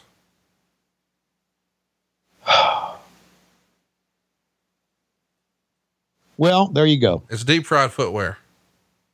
Deep fried, and I'm sure he, if there was any mashed potato Crocs, he'd love those, wouldn't he? The Crocs even smell like fried chicken thanks to two scented but non-edible gibbets charms designed to look like drumsticks. So they looked like they look like drumsticks, but in fact, they're just like little smelly things that smell like fried chicken. Little smelly things. They're 59 bucks. I think you need some. No, I will pass on Wait, those. wait, wait, wait, wait, wait, wait, wait. Do it for Lois's birthday. Because you No. can hit her with that famous line you used the first time you had her lay with you. And what was that? That famous line? You don't remember? No. Wait, now you're just being bashful. You've told me this story before in private. Oh, You invited her over for, quote, some chicken and some sex. and when she got to the house, you had a bucket of chicken in front of your gonads. You were laid out sort of Burt Reynolds style. And you said, first you get the chicken, then you get the dickin. and you uh, finger licking good. And then you took her to Pound Town. And y'all finished, you went back for seconds after. Jesus Christ. Isn't this a wrestling podcast? You, no, it hasn't been a wrestling podcast in at least two years. And you also told me that the grease from the chicken worked Oh, as a na- as a natural lubricant for your lovemaking. Helped you get in all the hard to reach. Uh, Luger goes, oh, with a boot to the. Can you imagine a match between the total package and Hulk Hogan's thermos? Yeah. Who would win? Yeah. Who would win? I don't know. Hulk Hogan's thermos. Hulk Hogan's thermos is 600 million, 600 million richer or whatever he won. Hulk Hogan's thermos against the eggplant. There's the big leg drop. Uno, dos, trace. That'll get her done. One store, one star. Meltzer would say, uh, Flair ran into attack Hogan after the match uh, with Luger, but Sting made the save. Last time we saw Sting and Hogan, Hogan was laying down for Sting at Havoc for no reason, but that was never explained. And the time before that, Sting turned on Hogan, hitting him with a bat. The fact none of this is acknowledged is one of the reasons why no one cares about WCW storylines. And I got to tell you, Flair coming in to attack Hogan here, even though it seems like it's out of nowhere, I'm for because Hogan Flair, that's just, that goes together like peas and carrots. Yeah. But Jimmy Hart fucking with Pop Pop. Man, he, he tatered him, buddy. Looked like. And Lex Luger's laying the wood to him. And you know what's coming. Mm-hmm. Fans are ready for it. Yes, they are. And see, holding the Sting chair with with Hogan on one side, Sting on the other. I don't like that. And there he comes. Look at the crowd. Wow. Tell me he's not the most over thing on the show so far. Look at him. Boy, that feels like 1997 a little bit, doesn't it? It sure does. Except instead of coming down here to chase Hogan, he's saving Hogan, which is a little weird. Sting's leaned up right here, man. I hope he is. I hope he's tan too. That jacket looking extra tailored, making him look extra lean. You can learn a thing or two. You should text Sting, see who his tailor is. So I should tailor my jacket, you say? Well, you know, just make them look like they fit a human that you know, at least. Maybe not you specifically, but just someone you know. A human that I know. Yeah, anybody, any, literally anybody. I'm just telling you, as a friend, you're starting to look a little Michael P.S. Hayes. Yikes. That's enough to scare a person into doing something. Hey, yo. Is Scott Hall legitimately one of the best wrestlers to never be world champ? Yep. I recently asked that to Arn Anderson, actually two days ago here on uh, uh, Westwood One. And what was Arn's answer to that? He said the best wrestlers to not hold a world title were Ted DiBiase, Rick Rude, and Mr. Perfect. It's a pretty good list. Well, except technically, Mr. Perfect held the AWA. And I guess you could argue that Rick Rude held the international, which was the big gold at a time when you guys had the other belt in WCW. Right. But old Ted DiBiase, I guess he tells he still technically held it just for a hiccup when Andre handed it to him, which we talked about here on the show recently. So Arn was wrong on all three counts. But uh, Scott Hall, he's right. He didn't say that, of course. I don't think. I don't think Arn puts over Scott Hall. Gotcha. I've never heard him say anything negative, but sometimes Arn's only way of being negative when the mics are going is to just exclude someone. In other words, be silent on the matter. Yeah. I asked him once if he had a, a funny Vince McMahon story, and there was like a 38 pr- second pregnant pause, and then he said, no. so it was very understood without saying anything. Oh, not a big fan. No, he didn't say no. He said, no. Why do you love mocking him breathing through his teeth? Because he's one of my good friends. Do you know that he will spine buster the fuck out of you? No, he won't. He can't get me up over his belly. You want to bet? No, I don't. I bet he I'm an old man. I got a bad back. He's still pushing weights every day. I bet he could. He's still pushing weights every day? Every day. Is that what he tells you? No, no. I mean, every time I've ever booked him anywhere, he makes sure there's a gym. Oh, okay. I see him leaving it. I mean, I ain't running into him there, but I see him leaving it. He walks in with a bag full of fried chicken, goes in the back, eats it, washes his face, walks out with a bag, and you think he's working out. Think he's got a whole duffel bag full of chicken? Good. Good to have Wait, we got to get him these goddamn Crocs then. hey Tony, um, since you've you've decided you're going to have to be in Whitney Protection Program, which Yeah. is probably going to be a shirt by the time you, see, you hear this. Do you have a Mm-hmm. new favorite porn star that you like to jacket to? No, I don't. I don't. I don't look at porn. Okay, so when you when you rub one out, how do you get that done? How do you get? The, I don't rub one. I don't rub one out. Ah, come on now, Tony. Everybody, everybody Yep. does that. Yeah, you wait till you're 62. No, okay. So when was the last time you did the old five knuckle shuffle? I don't know. Probably 33. You were th- you were 33. Probably, You think it's been 29 years since you touched your wang? uh, with the exception of go take a wee wee. Yeah. That's a lie. You a lie. Let's get ready to rumble. So you're saying since this show aired, you ain't beat off. Yeah. I don't know about you guys listening to this podcast, but I'm about I'm tapped out, man. This is this show is this show has rekindled every bad feeling I've got about wrestling. Thank God there's AEW because now I can go back and enjoy the sport again and forget about all this shit that went down here. Fuck. Well, let me explain. This is your Chris Jericho. Behind him, that's your Jake Hager on the left. Uh, And on the right, that's your Sammy Guevara. that's it ain't fucking close. Okay, I couldn't even finish that without laughing. Ron Harris and Sammy Guevara. Not even fucking close.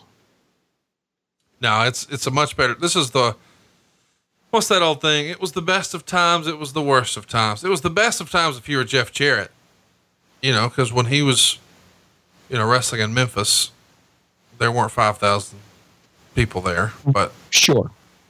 but there are here, and he's got Bob Vila sunglasses and a balsa wood guitar, and he's not the the black and white NWO, and he's not the Wolfpack red and black NWO. He's the silver and black.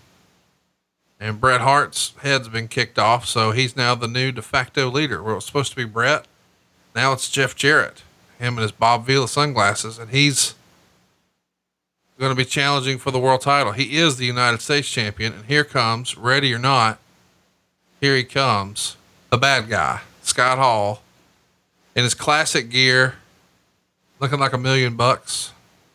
Always did. Outsiders.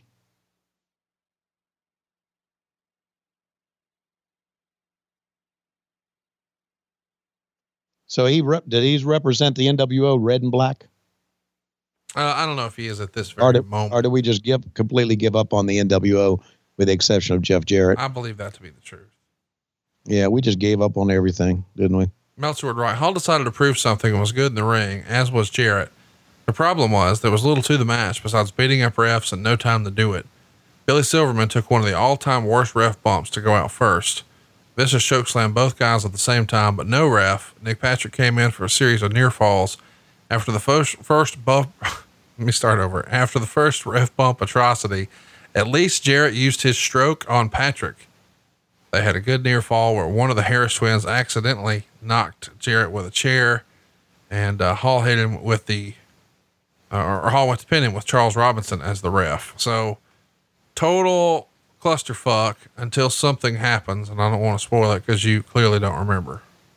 I don't, and I wonder if if if Meltzer goes back and rewatches this stuff. No, he does. And not. then, yeah, he probably should, and then reads what he wrote about it and see if he still feels the same way.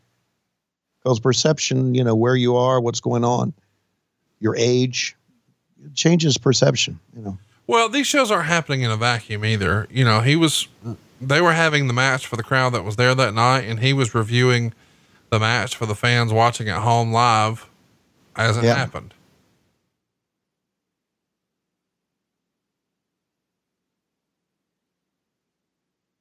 Uh, about Yeah, 3,000 punches so far is where we are. Yep. Right. But we had some pretty good action when uh, at the beginning of it. Let's look that at lariat over the top to the floor. all time worst ref bump from Billy Silverman's what I'm here for now. Okay. We're, we're marching down. We got less than eight minutes left here in the show. But we're about to see one of the all time worst ref bumps. I'm here for it. I'm here for it too because we've seen some bad ones. But this one's supposed to be the worst all time. Scott Hall doing the crotch chop and saying down there still tickles me. Yeah.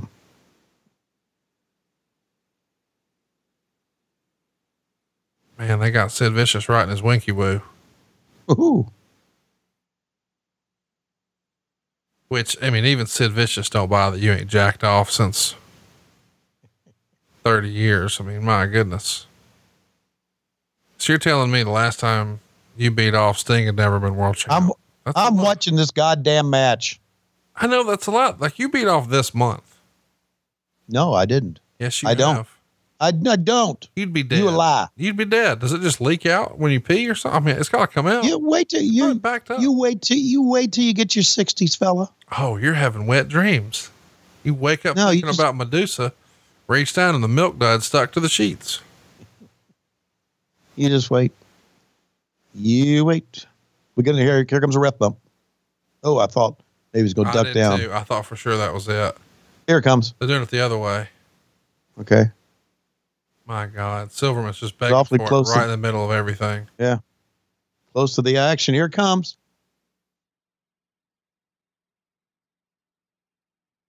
I've seen worse. That's pretty bad though. Yeah, it is. I mean, that It's bad motherfucker that he, stopped, dropped, he and sold and like tumbled he out of the ring. He stopped, dropped, and rolled like he was on fucking fire, and it was like a third grade drill. Here comes the double choke slam. One for you, one for you. Y'all get up on one, two, three. Here we go. Where's the ref? Oh, there he is. One. Oh, Harris has something to say about that. One, two, kick out. Nick Patrick's almost as tall as Sid.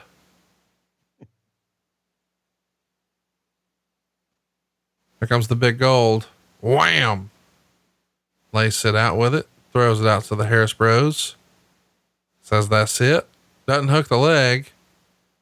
Of course, Sid kicks out, and the You got to hook the mild. leg, Conrad. You know that? That's Crap. fundamentally sound wrestling. Crowd goes mild. No response to the kick out.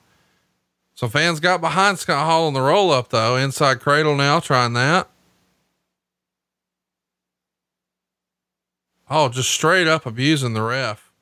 Oh, flapjack. Hitting the stroke on Nick Patrick. Calling for the guitar. Nope, calling for a chair. Oh, God, we have no referee. This thing is broken down. Oh, here comes Benjamin Button. Benjamin Button himself. Oh, Jeff Jarrett himself takes the chair. Sid, two, three. Oh, thought Scott had him. Don't you think that Benjamin Button here, uh, Charles Robinson has a lot, he's a hero, has a lot of bravery because two referees have been bumped already. And he said, I'll go down there. They're not scaring me. Yeah, I go down there with five guys, five guys much bigger than me beating the shit out of each other. How about Jeff Right. Jarrett just thumbing him right in the eye? I like that. Yeah. They're, they're going to beat up another fucking referee. Jeff Jarrett don't give a shit about these referees.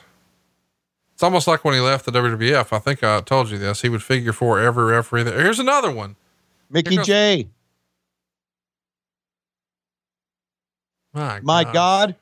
Who can come in to save the day? You know what that was the equivalent of when Jeff Jarrett owned TNA and he brought in a different legend every week to beat. Oh, here comes one. Here comes another. Slick Johnson. Boy, everybody loves a Slick Johnson. Yeah. Thanks to our friends that they didn't advertise this week. Okay. There we go. Outsider's Edge. Oh, Mhm. you're damn right. Look at the crowd. They're ready for it. You, you, you've got to make the, you got to make the cover. Come on now. They're ready. One, two. Oh, his shoulder hurts. Oh, his arm cramped. Yeah, it's cramped up. That happens. Should have been three. The referee not counting three. Slick Johnson. Scott Hall knows the fix is in. He's not happy. Well, I mean, you know, things do cramp up at times. You don't know because you're not old, but Slick was 53 here. Well, you, you're probably cramped up because you're backed up.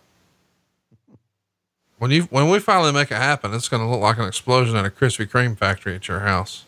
you have crunchy carpet for weeks. Crunchy carpet. Oh, here's the guitar. The Gimmick boss of our time. guitar, dude. That thing weighs nothing. Look at this shit. The worst gimmicked guitar ever in history, and wham! Whoa. How about that? Rowdy Roddy Piper with the world's biggest elbow brace coming to the ring. That's the man who was behind the door this whole time.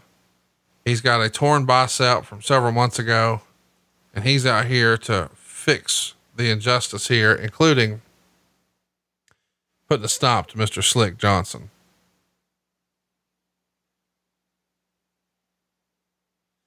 We should mention Scott Hall is in a bad way here, man. Even though we were talking about worst guitar shot ever, Yeah. uh, he's hurting pretty bad here from not only the guitar shot, but he's about to take a power bomb, even though he's hurt. I didn't think you could get hurt with the worst gimmick guitar shots ever, but apparently something went awry. Scott Hall legitimately hurt in this match.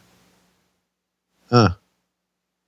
Meltzer would say the show ended with a scary scene of Scott Hall being injured and taken to a hospital with a possible spinal cord injury, which is believed to be a combination of the guitar shot he took from Jarrett, which injured his neck.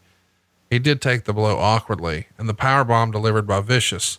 The timing of the injury is even more strange, as there are expectations that after this match, the Hall would either be fired or at least suspended for his actions in Europe and in Philadelphia. And even in cl- his closest friends in the company after last week were saying he really had to be fired. Hall was scheduled for an MRI on February 22nd and was said to have weakness on the right side of his body and a preliminary diagnosis of a bulging disc. Naturally, there was plenty of skepticism due to the timing, but the problem now is that so many wrestlers in WCW are injured. The belief is that some of them are milking it to get paid and not have to come back to the mess. So, with the belief that some, uh, well, virtually every injury becomes questioned. And there it is. Sid is your winner. And uh, Scott Hall, lucky to just get out of this one alive. Roddy Piper's back. Sting is back. And Jeff Jarrett is not your champion, at least for one more month. Sid remains the master and the ruler of the world. And Tony, with that in mind, it's going to bring this week's episode to a close. Coming up next Thank week, God. we have got a tremendous show coming your way. We're really looking forward to these. I love them. You will too. Of course, we're talking about hashtag Ask Tony Anything. If you'd like to ask Tony anything, then be sure to follow us on Twitter. It really is that easy. Go follow us on Twitter right now. It's at WHW Monday. Love to have your feedback there and uh, love to have you ask Tony a question. The week after that, Fastlane 2017, our most recent topic we've ever covered here on the show. We got lots of great stuff planned, but Tony, unfortunately, right now it looks like it's about that time. Tony Schiavone is in the ring, ladies and gentlemen. He's on the microphone. He's talking about that he has been backed up since 1987. Oh my God, here comes Whitney. She is walking down the rampway. She is walking down the aisle. She is getting to the ring. She just touched Tony on the shoulder, and it looks like an explosion at a Krispy Kreme factory. My God, the the man of the ring. It's all crunchy. And uh, we're out of time. We'll see you next week on What Happened When. We come to you each week on Westwood One on Wednesdays and on Mondays for our great fans only on Patreon.